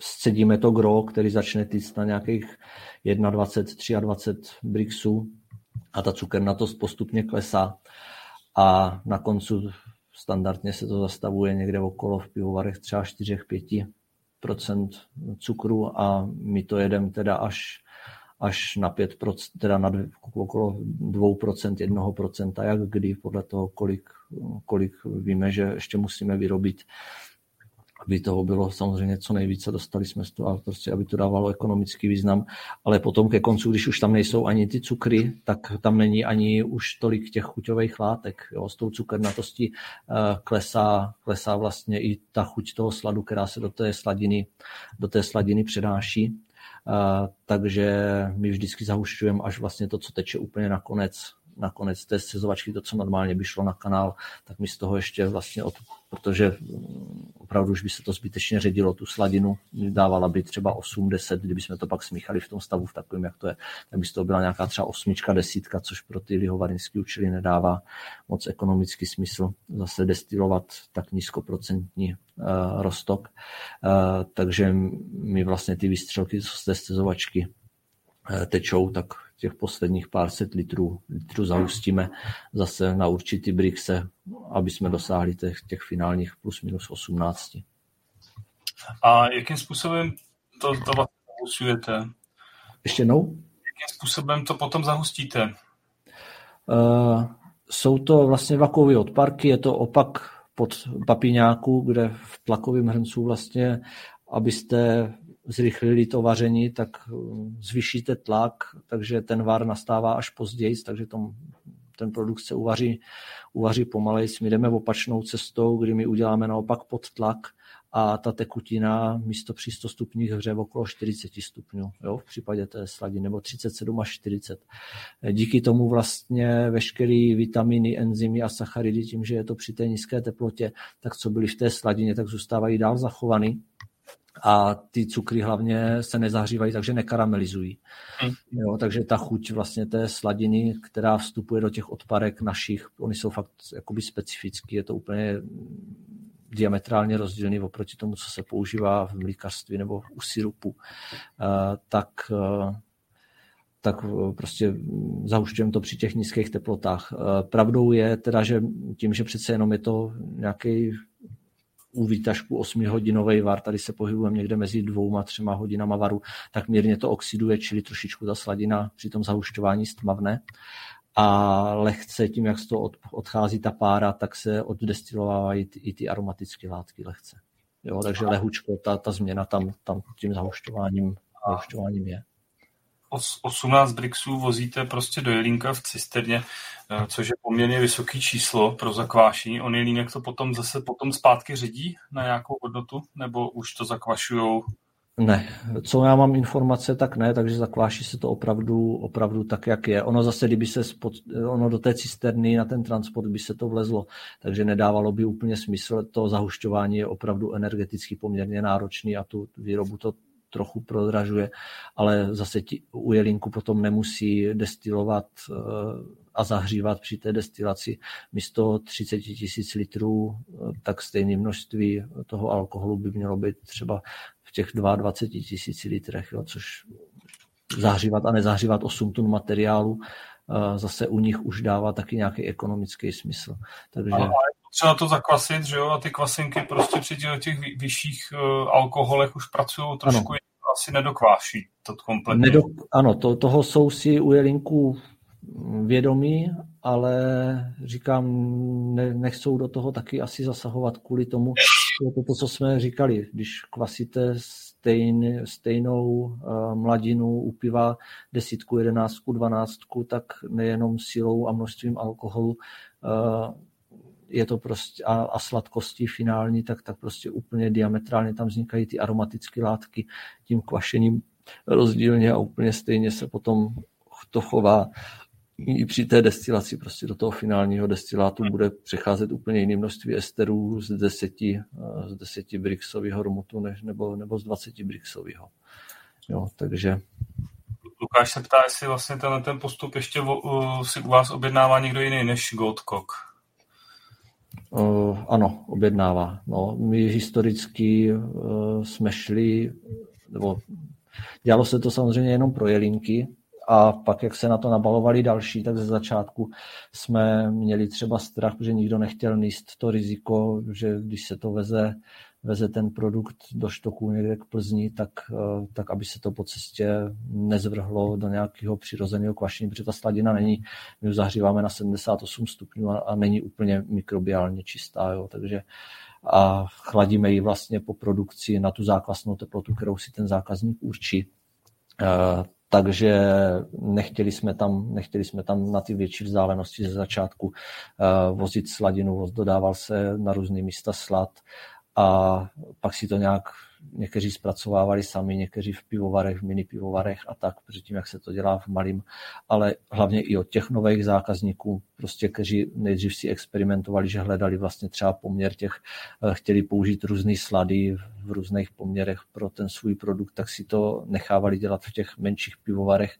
A nakonec se jakoby stejně, když jsme jim pak dodali našu sladinu od nás vyrobenou, tak nám řekli, že prostě ten finální produkt je, je daleko lepší a ekonomický, i když ta sladina třeba stojí, eh, stojí trošku víc tím, že se jakoby zahušťuje, a, a, ale zase prostě převáží se to na těch transportech a manipulací se v konečném důsledku daleko víc ušetří, než, než když si to prostě nechávají dělat někde v menším a na místě, takže takže ano, dneska tu sladinu už, už dodáváme mm, spoustě zákazníků, kam třeba i historicky jsme, jsme měli strach právě kvůli těm transportům, ale umíme to zase dělat už dneska trošičku jinak a líp. A, a těma zákazníkama myslíš teda producenty český whisky? Ano, ano, ano. Jo. jo, do zahraničí vyloženě, vyloženě slad jenom. Jo, jenom slad. Takže, takže nejenom Goldcock prostě od vás bere připravenou sladinu pro, pro mhm. výrobu kde oni už si to potom jenom v tom provozu zasl, za, zakvasí, nechají to prokvasit a jdou s tím na kotel.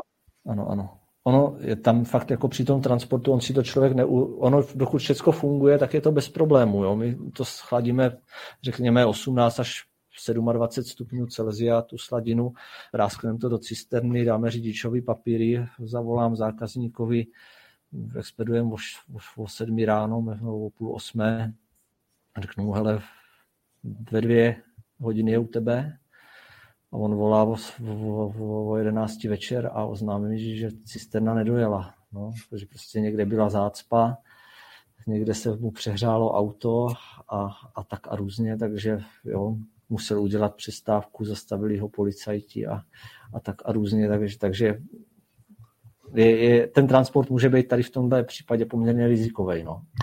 Tak dneska se hodně o tom mluví, o tom spontánním kvašení, že teď dokonce Arbeck bude vydávat dlouhý kvašení a podobné věci. Jo, i s, i s tím mám vlastní zkušenosti, a, ale to, to ne, nebudu prezentovat, ale ale naštěstí jakoby tam něco se zkoušelo a v konečném důsledku, když to zavánělo velkým průšvihem, tak, tak z konečného produktu je ten výrobce úplně totálně nadšený, takže jsou sám zvědavý, až ten destilát pak za, za pár let ochutná. Prostě dělalo se to úplně jinak, eh, nemluvím ani tak o mikračce nebo něco takového, ale prostě dělali to z, nedopatřením, špatným předáváním informací úplně trošku jinak něco, než, než měli a, a já, když jsem to slyšel, tak už jsem se chytal za hlavu, jenom jsem si představil těch 150 tisíc, co odteče do kanálu, ale prostě nakonec se to zachránilo a prý je to bomba, takže uvidíme.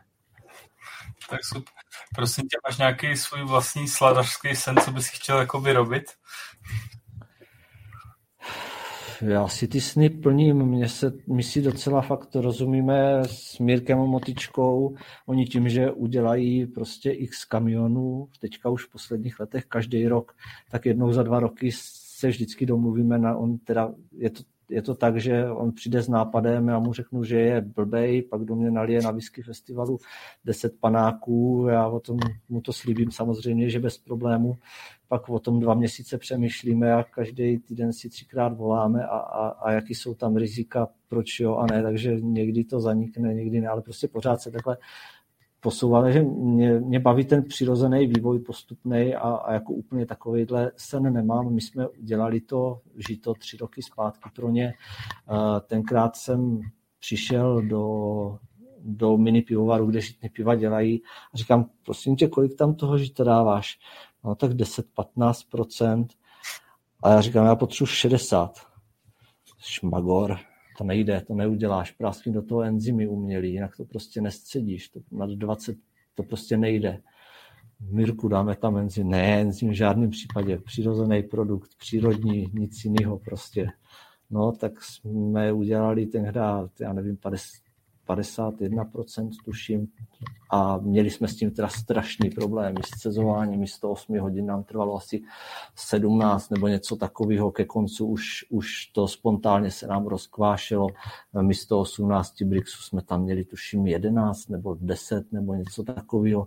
A tohle všechno na to nám třeba ti jedinci schopni, jo. my si řekneme prostě ano, rizika jsou tam takový, makový, jdeme do toho, nejdeme do toho a oni pak na, jako nám na to přistoupí a, a jako vždycky teda ten produkt musím zaklepat, dopadl, dopadl skvěle, tak, takže tohle je hrozně zábavný a teď, když jsme dělali tu žitnou na podruhý, tak jsme měli tuším 14 brixů a předtím bylo z várky 9000 litrů, teď jsme udělali asi asi já nevím, 12 nebo něco takového, jo, čili už i ekonomicky zase prostě poučili jsme se to, umíme to dělat úplně, úplně jinak a přirozeně a, a jako celkem, celkem luxusně, e, takže jako jo, tohle mě, tohle mě hrozně baví a i to experimentování, co teda se tady teďka děje, třeba s těma, s těma rašelinama, odrůdama, ono administrativně a fakt jako vymyslet to měsíc mě z toho puká hlava a prostě můj, moje excelovské tabulky, nerozumí tomu nikdo jiný kromě mě. A, a pak z toho dělám nějaký výstupy, takže jako ano, to je hrozně zábavný, ale, ale taky mě strašně moc limituje ten, ten čas a ty moje možnosti, protože pořád uh, vedem s majitelem firmu, kde prostě je 20 lidí a musíme i v té době, kdy tohle se všechno chystá, a pak prostě měsíc a půl vyrábí takovýhle pro nás luxusní, standardní, zajímavý technologický produkt, tak ještě pořád musíme zásobovat všechny ty ostatní naše standardní zákazníky, kteří berou po zbytek roku a, a, a živí nás, na, nás, nás ten zbývající čas. Takže jako si sny není asi, asi úplně, úplně reálný, protože jsme z, jako rádi, že, že to jsme schopni někam posouvat a, a že, se to, že se to vyvíjí. Takže spíš mě baví sledovat ten přirozený, přirozený vývoj a, a jsou zvědavý, kam se to tady kam se to tady časem posune a doufám, že hlavně ta doba tomu bude ještě nějakou dobu nahrávat, protože jako na druhou stranu, řekněme si na rovinu, ten boom, co se teď děje v, v rámci tady naší české kotliny ohledně whisky, tak je, tak je prostě neskutečný. Před deseti rokama tady bylo sto lidí, co věděli, co je to single malt a, a, a dneska už tady ví každý třetí, je tady, nevím, kolik jsem říkal, středním odpasu 10 palíren, který se snaží whisky vyrábět, x, x typů sudu používají, takže prostě bude to zajímavý, jenom doufám, že prostě až uh, fakt přijdou teďka v úvozovkách všechny najednou ty, ty whisky na trh, v rámci dvou, třech, čtyřech, pěti let po sobě, takže prostě tady bude, doufám, kupní síla, která bude ochotná a schopná to zaplatit, protože pokud ne, tak zase na 10-20 let možná česká whisky zase, zase bude v totálním útlumu a budou se jenom doprodávat ty v úvozovkách staré skladové zásoby, z kterých zase naši synové a dcery se možná budou radovat, protože pak se dostanou k, k kvostům, jako je 22-20 letý Goldcock, prostě na kterýho 15 let nikdo nešáhl a pak se zjistil, jaká je to, jaká je to bomba. No. A jak ty jsi se vlastně dostal k whisky? Bylo to vlastně už před tvojí prací? Já jsem hodně bývalý sportovec a, a ještě víc bývalý totální abstinent, člověk, který ještě celou vysokou školu nechápal někoho, jak, jak může pít, když alkohol je jed. A teď jsem si určitě vás získal totálně, tím jsem měl začít hned na začátku a pak jsem vlastně v rámci té diplomky musel začít uh, trochu mě to pivo napít, abych ho dokázal senzoricky zhodnotit a porovnat si to s těma chemickýma výstupama z těch svých měření. A, uh, takže pak jsem byl nějakou dobu u piva, zase byl jsem zaslepený český konzument, český ležák, nic jiného, pak se mi otevřeli, otevřel svět IP a Ailu, kdy zase trvalo mi to možná 4-5 let, než jsem je, si je přijal a dneska prostě nejlepší pivo je pro mě, mám rád teda ty žitní piva, ale IP. A pak vlastně jsem přijel tím, že se protože pro nás ta whisky začala být čím dál víc eh, jakoby zajímavá eh, ekonomicky. A ten slad mi chutnal nakuřovaný a, a bylo to zase něco jiného, prostě specifického. A fakt jako hrozně mě to, mě to bavilo nejenom, nejenom to studovat, ale, a, a, ale vyrábět to a snažit se to dělat tady nějak, nějak v úvozovkách správně a po Česku. Tak pak jsem přijel na whisky festival do Malé Morávky a tam mě prostě spadla brada a ty první, první panáky ještě, co jsem pil, tak jako jsem si říkal, no dobrý, je vás tady velká banda bláznů a, a, a trošku tomu, tomu nechápu, že fakt tomu věnujete ten, ten svůj život, a, ale prostě asi to známe všichni, já to teda zažívám každý whisky festival, kdy prvních 5-10 panáků řeknu jo, dobrý, a pak z posledních 50 jsou ze všech nadšený a každou láhev si chci koupit doma a, a nedej bože, když každý rok pak tu chybu udělám.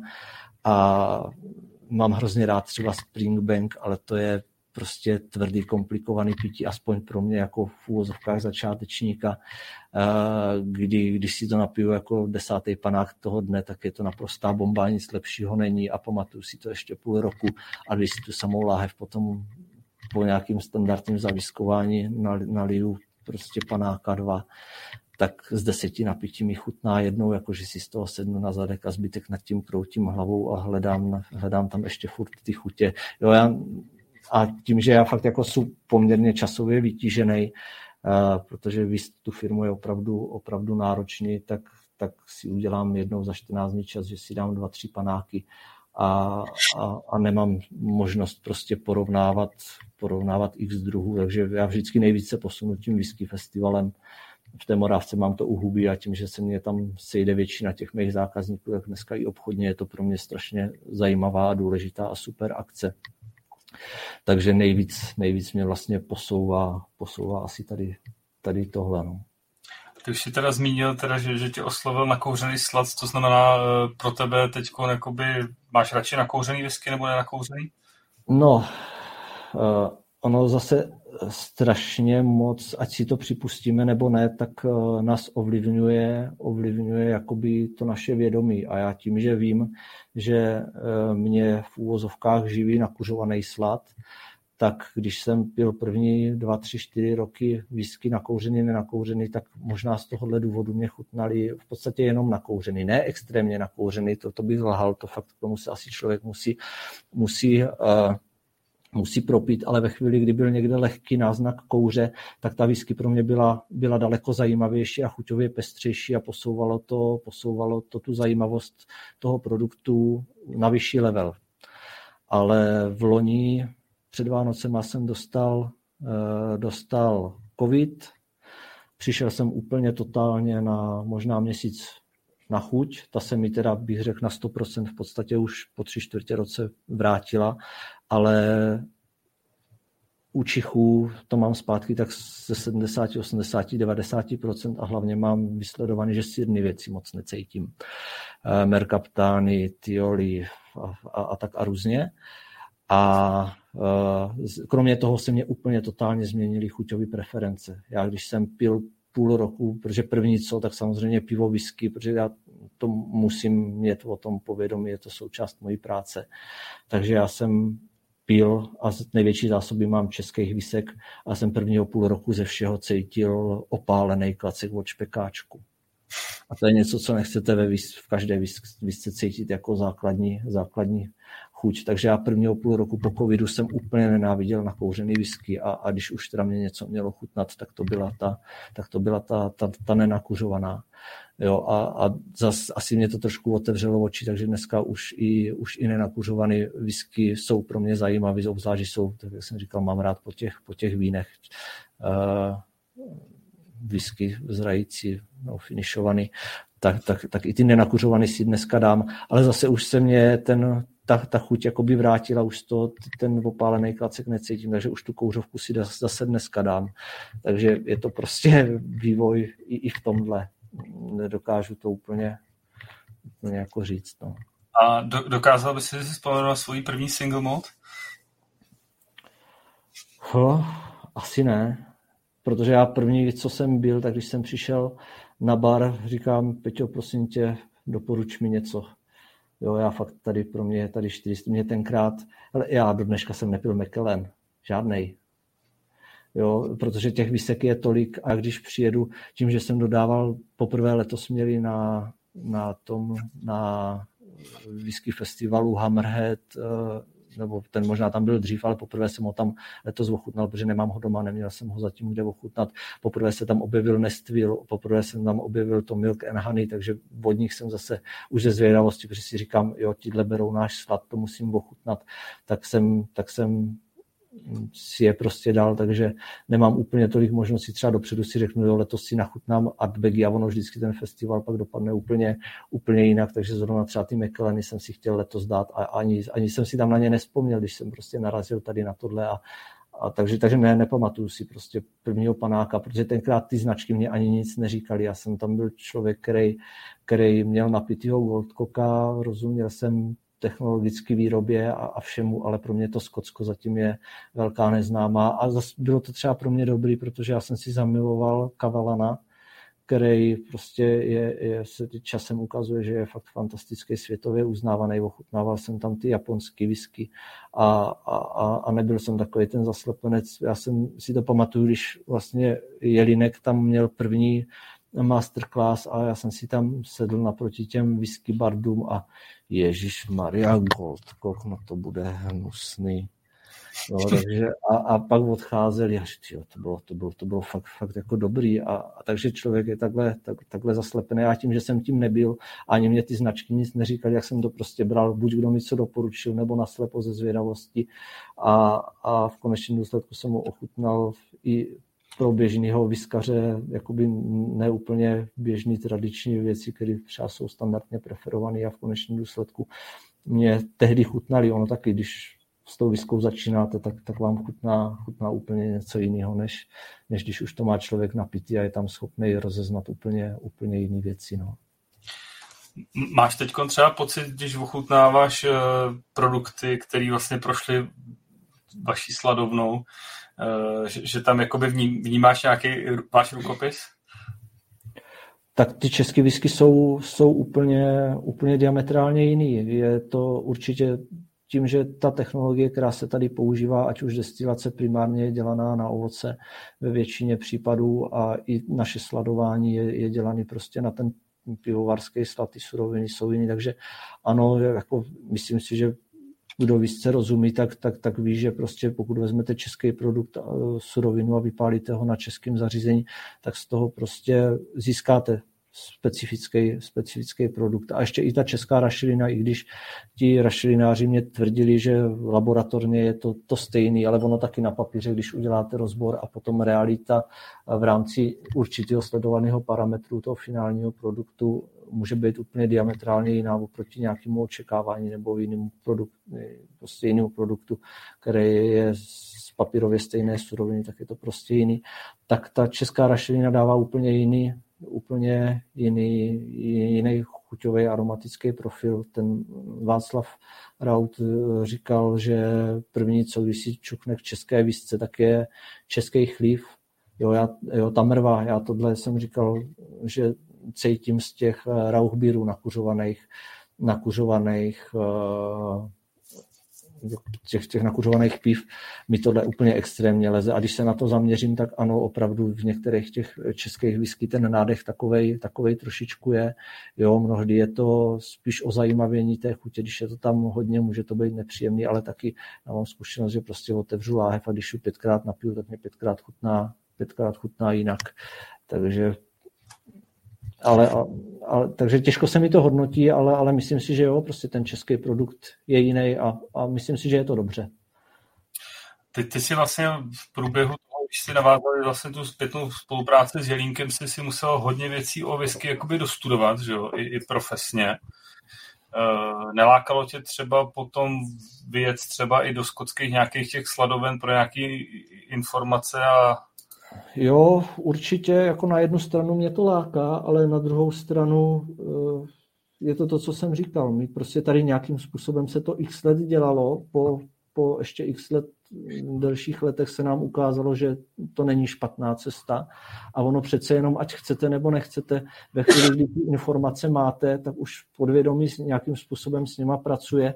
A jako když všetci pojedeme do Skotska, tak možná za deset let fakt skončíme u toho, u toho českého produktu, který to bude jenom kopírovat. Takže jako ano, mě z profesní zvědavosti by to strašně moc zajímalo, ale já zase na druhou stranu určitě, já si myslím, že časem taky, teď mám malé děti, takže mám, musím se věnovat trochu rodině a skloubit tu práci, kdy tu firmu jsme poměrně teď v, ne, v úvozovkách v pár posledních letech jakž však zastabilizovali, takže asi do budoucna doufám, že budu mít možnosti tady tohle absolvovat, ale, ale určitě budu potřebovat potom podporu od nějakých lidí, co tam mají známí, abych se tam dostal taky trošičku jinak než, než běžný běžnej návštěvník, co tam přijde, protože takováhle exkurze, to je tak, jak když přijdu do pivovaru eh, pro běžného, pro běžného návštěvníka, ty, ty exkurze, které se tam dělají, nemají, nemají absolutně, absolutně přínos, takže mě kdyby někdo řekl v té destilatérce to, co mě tam budou říkat, ale nedej bože ve sladovně, tak, tak jako to asi ten přínos bude mít, bude mít nulový, jo? takže moje představa je spíš, aby někdo třeba z nějaké sladovny časem zajel na týden k nám a tady se podíval, jak to třeba děláme a mnohdy se poučil, protože fakt oni třeba v tom Springbanku, když se na to podíváme, eh, jak třeba jenom z koleček vysypávají, vysypávají slad eh, na humna, aby ho měli v rovnoměrné vrstvě, pak tam přehazují lopatama jako ono je to rukodělná práce, ale zbytečně namáhavá. My máme vozík, kde si nastavíme výšku, taky ho táhneme ručně úplně stejně, tak jak oni vezou ty kolečka, ale rychlostí toho, jak to táhneme a tím, jak si to nastavíme, tak tu vrstvu máme prostě úplně přesně danou, tak jak potřebujeme a nemusíme tam blbnout od začátku s, lopatama.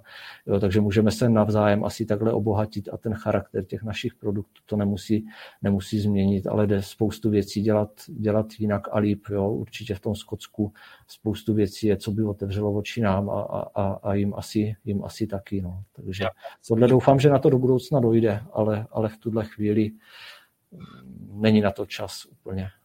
Tenhle zrovna konkrétní případ, to jsou taky PR videa, že si myslím, ty stroje na nasledování tam mají taky Jo, já nevím, já tohle třeba do dneška jsem neměl čas probrat eh, ani s Peťou Křenkem a s ostatníma, co ten Springbank School absolvovali, takže jako taky by mě zajímalo, jak je, jak je, jak je ta, ta realita a to, co se prezentuje, protože oni jsou to mnohdy diametrálně rozdílné věci už jenom kvůli tomu, aby se nějaký to know-how přece jenom udrželo. Takže kdyby tě lákala nějaká skotská palídna, by si chtěl vidět Springbank, jo? jak se tam sladuje, nebo nějaký ostatní. Ono jich už dneska moc nesladuje. Že? No, právě, už tím, že jako za první Springbank mám fakt rád, a, tak, tak je to věc, která, která mě láká. Zase na druhou stranu, když si vezmu, kolik peněz jako za klasickou Springbank School chcou, tak jako já bych to nedal. Jo? Pro mě ta, ten, ten přínos osobně jako nemá tu, nemá tu, tu hodnotu, uh, ale, ale jako zajímá mě to, to, to, určitě, to určitě ano. No.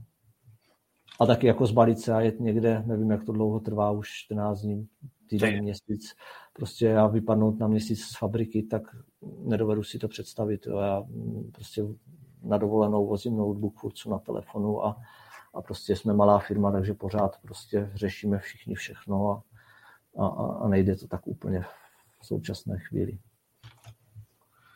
Uh, jaký je takový ten tvůj oblíbený uh, daily dram, co si dáš rád večer teda po práci? Ne? Já mám rád, mám rád určitě Gold Coca samozřejmě, v podstatě ne, nejúžasnější tady mě chutná asi nejvíc, tady to nastupuje potom jsou ty, ty plnění po těch, po těch červených, červených vínech uh, úžasný, úžasná whisky, z které mám hroznou radost, protože je to tak jako by moje dítě je ten pití, protože to je sladké, my jsme vlastně s, s, s, s Mirkem Motičkem Motičkou vymysleli na to, jak je to mladá, levná whisky, tak si myslím, že, že je skvělá, v tom vidím nějaký potenciál no z těch zahraničních já jsem šetřílek, takže jako já si nedovedu představit, že bych dal za flašku 50 tisíc, no už taky takových pár mám, ale, ale prostě to je něco, co, co si tak, já myslím, že nám Pavel na chvíličku vypadnul, tak počkáme, jestli se mu podaří připojit. Já zkusím. Kdybyste ještě měli na Pavla nějakou otázku, tak se blížíme pomaličku ke konci, tak zkuste položit. A já se na chviličku odmlčím, zkusím Pavlovi zavolat.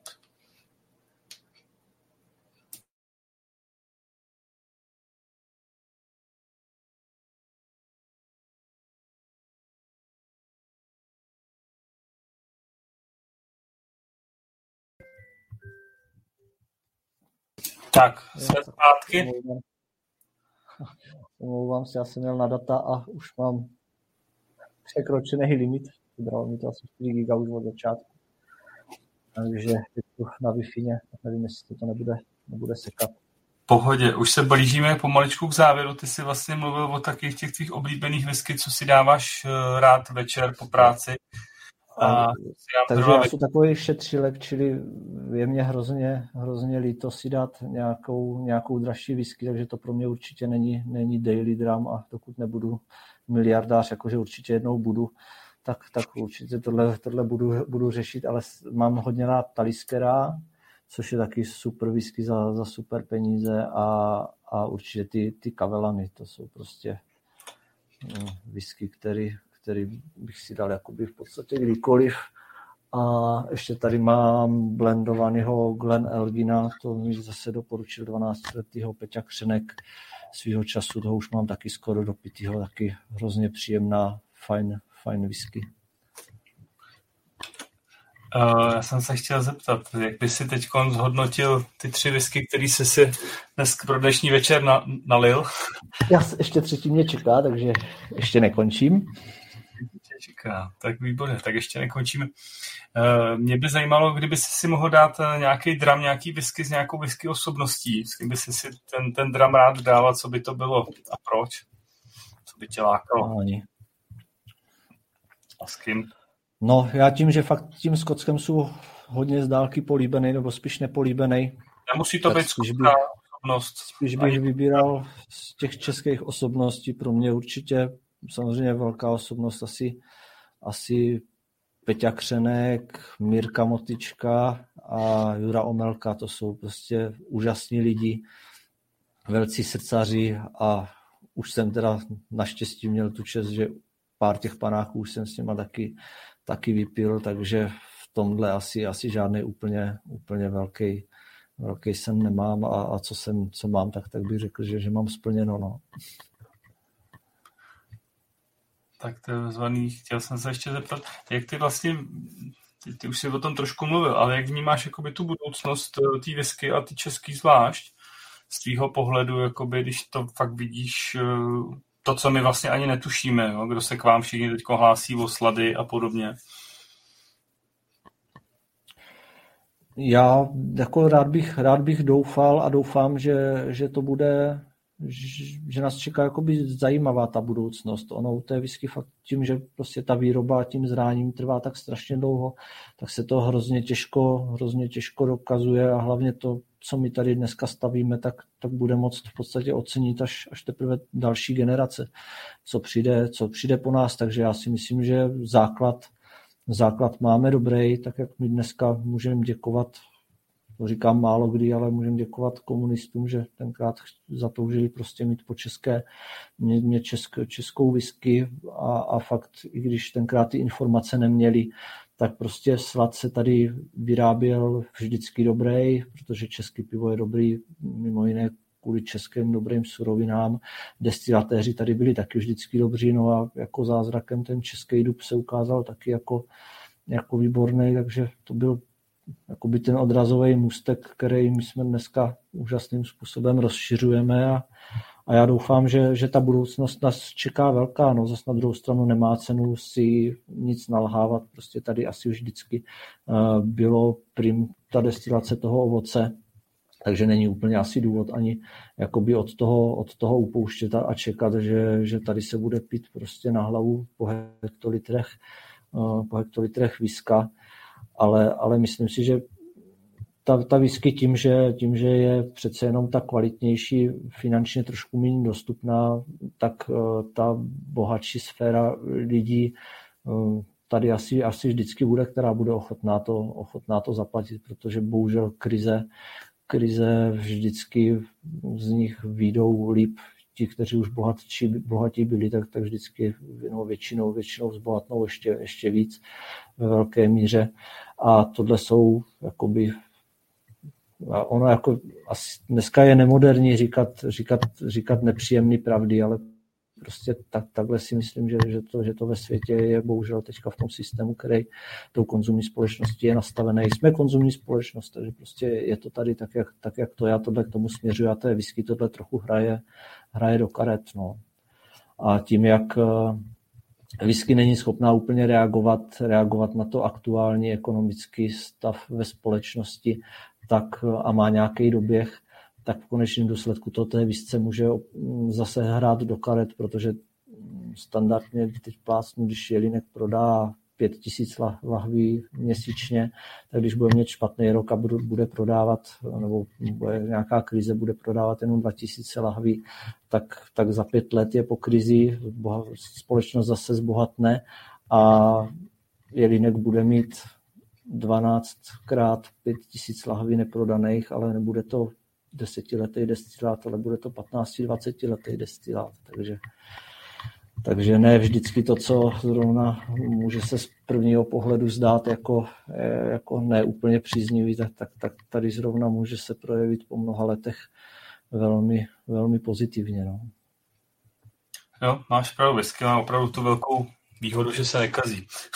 Výhodu, nevýhodu, no. Ona se, ona se nekazí, ale zase mít představu, já jako v úvozovkách dělník na vyšší pozici, že mám uložených 200 milionů v alkoholu, který nevím, jestli příští rok prodám nebo neprodám. je to velká nejistota. Nechtěl bych s tím usínat. Je to tak. Uh, má, máš nějaký vzkaz, co by si chtěl vzkázat posluchačům ze světa whisky? Vlastně myslím si, že si nás poslechnou i lidi ze světa domovarníků a pivovarů. No, přál bych všem, ať hlavně tady to šílené období těch turbulencí, které teď ve společnosti jsou, ať skončí, ať se všechno, všechno sklidní, sklidní. Ta whisky komunita je složená z hrozně fajn lidí. Zrovna dneska jsme se o tom bavili s manželkou, která na Facebooku je ve spoustě skupin a, a ohledně vaření a dětí a, a, a, a většinou lidí tam někdo něco napíše a hnedka všichni se akorát napadají a, a jsou jeden na druhého prostě nepříjemní. To tady u té whisky v podstatě tady až na pár výjimek, ať už výrobci nebo, nebo konzumenti, všichni táhneme za docela dobrý pro vás, takže byl bych rád, kdyby tohle určitě si všichni uvědomili a pokračovalo to. A tak, jak jsem říkal, alkohol je, je jed, ale v konečném důsledku může být i úžasný a člověk si díky němu odreaguje, takže jeho přínos už dneska taky chápu úplně jinak a v konečném důsledku to stmeluje hrozně fajn lidí, takže budu moc rád, když nás bude, bude čím dál víc a, a i to zase pomůže zase se posunout i v té produkci a, a jak objemově, tak i kvalitativně někam dál, protože prostě ten vývoj, který tady dneska je úžasný, tak, tak, tak čím víc nás bude, tím víc ho udržíme a budeme schopni to dál, dál rozvíjet. No. Takže ať nám to vydrží, tahle cesta. Pavel, já ti děkuji za takový příjemný slova a doufám, že se brzo někdy uvidíme naživo. Já myslím, že na, zase v Morávce, už se nám to blíží. Trháš kalendář? Za, zatím netrhám, zatím netrhám. tak už začni. Se těším. A moc krát ti děkuji za tohleto úžasné povídání o, o ječmeni, o whisky, o tobě samotným, protože jsme se dozvěděli mnoho o ječmeni, o pozadí výroby vlastně té české whisky a přeju ti, aby se vlastně vám dařilo výroba toho sladového ječmene a že to, co dneska vyrobíte, že my budeme moct potom ochutnávat za, za ty roky v té tekuté formě.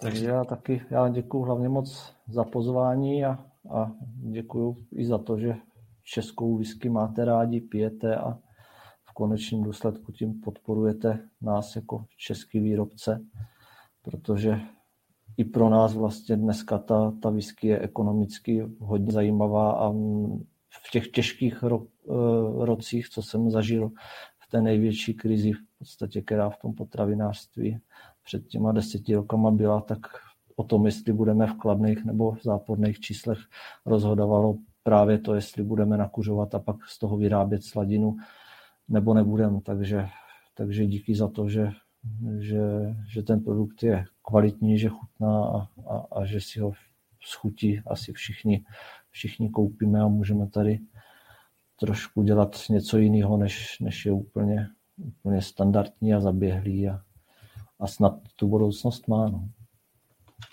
Díky moc. A určitě naši posluchači se taky zajímají o to, kdo bude příštím hostem.